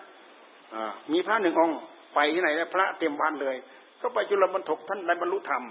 ทั้งในระมิดเป็นพันคนน่นเป็นพันองค์อยู่ในนั้นน่ะทั้งเดินจงกรมทั้งนั่งภาวนาทั้งกวาดทั้งทำนู้นทำนี้เต็มไปหมดโอ้ยไหนว่าพระหนึ่งองค์ พระเต็มวัดกลับไปบอกมันไม่ใช่พระหนึ่งองค์ ไปใหม่ไปเรียกใหม่เรียกจุลบรรทกใครก็จุลบรรทกจุลบรรทกไม่รู้จะไปเอาใครเลยท่านี่เต็มวัดนั่น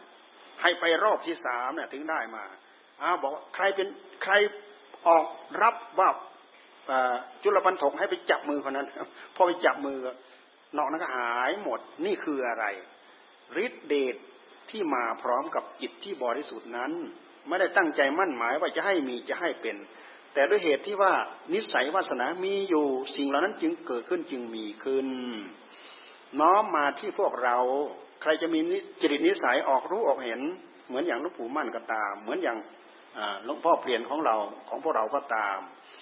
ก็เป็นจิตเป็นนิสัยของท่านนะพวกเราไปตามนั้นไม่ได้เราไมาเจริญตามหลักมหาสติปัฏฐาน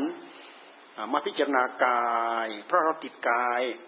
กายเรากายของของเรา ตอนนี้พิจารณาตามหลักมหาสติปัฏฐานเพื่อไม่ให้ว่า เห็นว่าเป็นเราเป็นของของเรา เห็นว่าไม่ใช่เราไม่ใช่จริง ๆ นะลองตั้งสติกำหนดโรมาดูกายของเรา สักเท่าว่าเป็นกายจริงๆนะมีสติประคองให้เห็นอยู่อย่างนั้นนะ จนกว่ามันจะเป็นเอง จิตใจของเราจนกว่าจะเป็นเอง ด้วยปัญญาของเราที่เราขัดเราเกลาถ้าเราไม่พิจารณาตัณหามันแทรกเข้ามาตรงนี้ตรงกายนี่แหละ ไม่ใช่เราพิจารณากายแล้ว ตัณหามันแทรก มาที่เวทนามันแทรกมาที่จิตมันแทรกมาที่ธรรมมันแทรกไม่ได้ ในขณะที่เราตั้งใจพิจารณากายเนี่ยเราเอาใจดวงเดียวนี่แหละมาพิจารณา อย่างอื่นก็ถูกเก็บหมดทับหมด พิจารณาอย่างใดอย่างหนึ่งมันจะทะลุถึงกันหมด ถ้าหากเรามีจิตนิสัยเข้ากับเวทนา เราก็มาจับเวทนาเนี่ยพอเราจับเวทนาปั๊บไม่ใช่ว่าตัณหามันจะไปแทรกมาที่กาย แทรกมาที่จิตแทรกมาที่ธรรมมันแทรกไม่ได้ เพราะจิตของเราทำงานอยู่ จิตผู้รู้ที่เราพยายามปลุกให้ตื่นรู้จะอยู่กับอารมณ์หนึ่งเดียว ถ้าสองสามอารมณ์แทรกเข้ามาแล้ว ไม่ชัดสักอย่างทำงานอะไรก็ไม่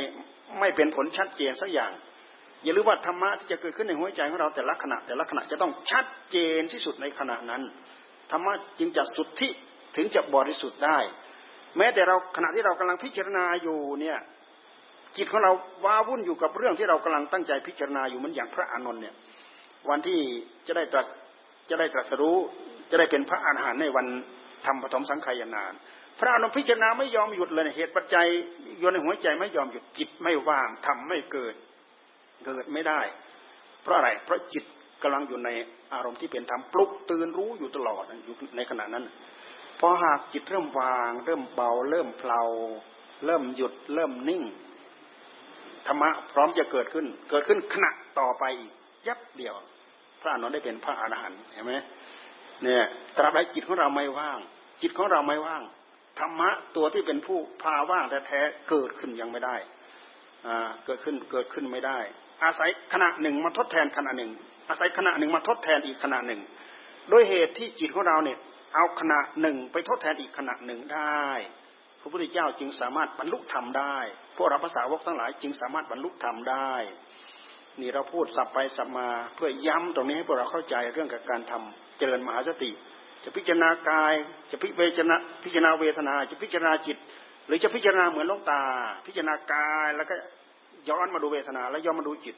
พิจารณาเวทนาแล้วก็ย้อนมาดูจิต พิจารณาจิตแล้วย้อนไปดูเวทนา เราบริกรรมพุทโธ พุทโธ พุทโธแล้วดูมาผู้ที่ดำริว่าพุทโธ อันนี้ก็เป็นหลักของมาสติลองไปทำลองดู พุทโธพุทโธจ่อไปที่ผู้ดำริว่าพุทโธลองจ่อไปดูที่เพราะฉะนั้นเรามาแยกมาพูดเฉยๆสมถะวิปัสนา สมถะวิปัสนา ขอให้ตั้งอกตั้งใจเจริญไปเถอะ จะเป็นสมถะก็ตาม จะเป็นวิปัสนาก็ตาม เกิดในหัวใจของเราก็เป็นพอ สมถะเกิดแนบแน่นมั่งคดมั่นคง มีกำลังบางชา มีเรี่ยวมีแรง เจริญวิปัสนาได้ภูมิรู้ทำลายความโลภความโกรธทำลายอัตตาตัวตน ทำลายสกกายทิฏฐิประตูแรกนั่นนะประตูแรกเราพิจารณาดูแล้วสักกายทิฏฐิสำคัญมั่นหมายว่าเป็นตัวเป็นตน วิธีการพิจารณานี้เองที่จะทำให้เราคลี่คลายสิ่งเหล่านี้ได้พุทธเจ้าจึงท่านจึงมีวิธีพิจารณาพิจารณาธาตุเนี่ยเป็นดินเป็นน้ำเป็นลมเป็นไฟ พิจารณาแยกแยะละเอียดเข้าไปอีกธาตุดินก็เป็นผมเป็นขนเป็นเล็บเป็นฟันเป็นหนังเนี่ยธาตุน้ำก็เป็นน้ำดีน้ำเสลดน้ำเหลืองน้ำเหลืองพิจารณาไล่ไป ทำลายความเป็นข้องเป็นเป็นก้อนเป็นแท่ง เห็นว่าอันนี้คือสภาวะธรรมอย่างหนึ่งอย่างหนึ่งทำไมว่าเราสำคัญมั่นหมายว่าเป็นอัตตาว่าเป็นตัวว่าเป็นตน พระพุทธเจ้าท่านทรงแสดงธรรมให้จักทรงแสดงธรรมให้จักพระัญญาโกณทัญญาได้ดวงตาเห็นธรรมได้ดวงตาเห็นธรรมท่านมาเห็นความท่านมาเห็นความเกี่ยวข้องกับกับธาตุกับขันของเรามีความเกี่ยวข้องกันอยู่อย่างนี้อ่าแล้วก็เกี่ยวข้องไปถึงหลักของอนิจจังทุกขังอนัตตา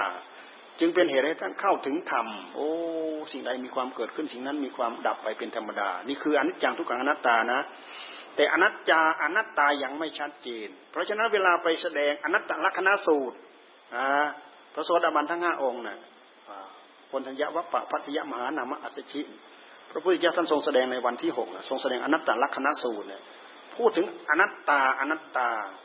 คำว่าอนัตตาก็คือไม่มีตัวไม่มีตน ในเมื่อไม่เอาตนของเราไปรองรับและความทุกข์มันจะไม่มีที่เกาะ ไม่มีที่ยึด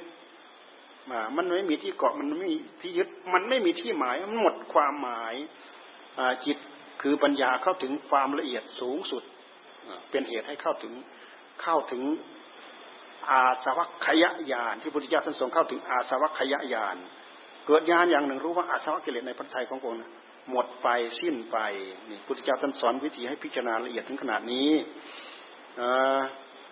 พิจารณาแบบหลงตาที่ท่านสอนให้เราพิจารณาลองดูก็ได้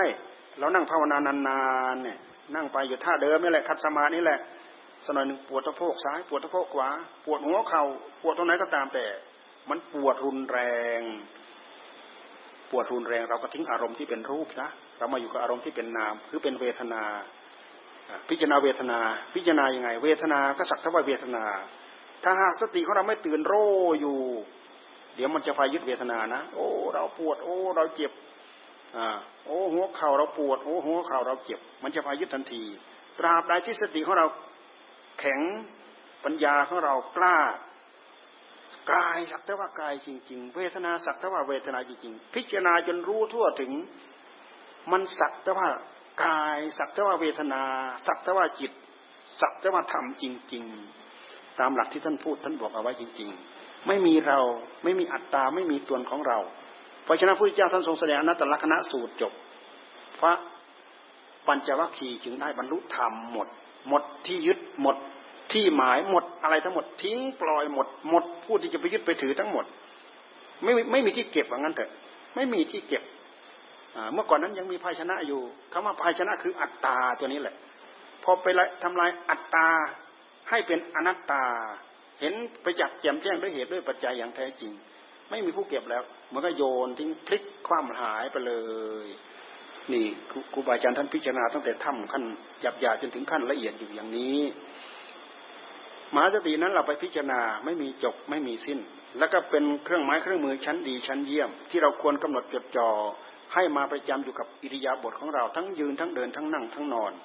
เราจะไม่เสียท่าเสียที จะไม่เสียเปรียบ จะไม่เสียโอกาส จะไม่มานั่งตำหนิจะไม่มานั่งท้อแท้อ่อนแอให้กับชีวิตจิตใจของเรา ให้เรามองเห็นคุณค่าของพระธรรมคำสอนของพระพุทธเจ้า และพยายามตักตวงด้วยเหตุที่เรามีโอกาสดีมีโอกาสดี มีโชคดี มีวาสนาดีได้มาประสบได้มาพบได้มาเห็น พยายามตั้งอกตั้งใจเจริญอยู่อย่างนี้นี่วันนี้เป็นวันที่พวกเราทั้งหลายบำเพ็ญคุณงามความดีทั้งหลายทั้งปวงเหล่านี้ มีการสวดมนต์มีการสวดพระอภิธรรมแล้วก็มีการมาเสียสละเป็นเจ้าภาพ เพื่อเป็นเจ้าภาพและอุทิศบุญกุศลบูชาครูบาอาจารย์ จากนั้นแล้วก็ด้วยเรี่ยวด้วยแรงที่พวกเราตั้งอกตั้งใจทำ จะเสียสละด้วยวิธีใดก็ตาม จัดนู้นจัดนี้จัดการนู้นจัดการนี้ดูแลนู้นดูแลนี้ เพื่อให้งานการทั้งหลายทั้งปวงนี้เป็นไปด้วยความราบรื่นดีงาม ทั้งหลายทั้งปวงเหล่านี้ เราทำเพื่อบูชาบุญคุณของครูบาอาจารย์ คุณบุญคุณของครูบาอาจารย์ เราพยายามปลูกฝังในหัวใจของเรา เราพยายามส่งเสริมสนับสนุนให้เกิดขึ้นในหัวใจของเรา พยายามสร้างความ กตัญญูกะตะเวทีให้เกิดขึ้นในหัวใจของเรา เพราะครูบาอาจารย์เท่านั้นทำให้เรารู้ทันเหตุทำให้เราได้ข้อคิดได้ทำให้เราได้ข้อปฏิบัติทำให้เราตื่นอยู่กับโลกในปัจจุบันถึงแม้ว่าพระพุทธเจ้าท่านมาทรงวางหลักพระธรรมคำสั่งสอนเอาไว้ ถ้าไม่มีครูบาอาจารย์เรามาปลุกมาฝ่ามาฝืนมาบอกมาสอน มาขบมาเคี่ยว แล้วก็มาทำให้ตื้นเขินในหัวใจของเราเราก็ตีบตันอันตู้เพราะฉะนั้นคุณบุญคุณของครูบาอาจารย์เรายกย่องยกยกย่องเชิดเทิดทูนบูชาไว้เถิด เราเป็นผู้มีความกตัญญูกตเวทีและทีนี้แหละนี่แหละคือเครื่องหมายของคนดี คนที่ไม่มีความกตัญญูไม่มีความกตเวที ไม่รู้จักบุญคุณของพ่อของแม่ ไม่รู้จักบุญคุณของครูบาอาจารย์ เอาอะไรมาเป็นเครื่องหมายของคนดีมีแต่ลบหลู่ดูถูกก้าวล่วงทุพุทธบือ ไม่รู้จักจบไม่รู้จักสิ้น และเอาอะไรมาคือความดี ดีไม่ดีเกิดมาอีกไม่ได้เท่าเดิมเลยไม่มีดีกรีที่ยังมาเกิดเป็นคนแหละ ตกไปอยู่พบภูมิไหนก็ไม่รู้ เป็นสัตว์เดรัจฉานนุ่น เป็นเปรตเป็นสัตว์นรกนั่นไม่รู้อยู่ภพภูมิไหนก็ตาม เรื่องเหล่านี้เป็นเรื่องของกายกรรมวิจีกรรมมโนกรรม ประมาทไม่ได้ดูถูกไม่ได้มักง่ายไม่ได้ ด้วยเรี่ยวแรงที่พวกเราทั้งหลาย ตั้งอกตั้งใจมาประกอบการกุศลในครั้งนี้ ย่อมมีผลมีอนิสงส์ทุกอย่างทุกเรื่อง ขอผลอนิสงส์ทั้งหลายทั้งปวงเหล่านี้ จงตามอำนวยอวยใช้พรทั้งทั้งหลาย ประสบแต่ความสุขความเจริญ ตั้งใจประพฤติธรรมปฏิบัติธรรมขอให้ได้อาจได้ทำโดย ทั่วหน้ากัน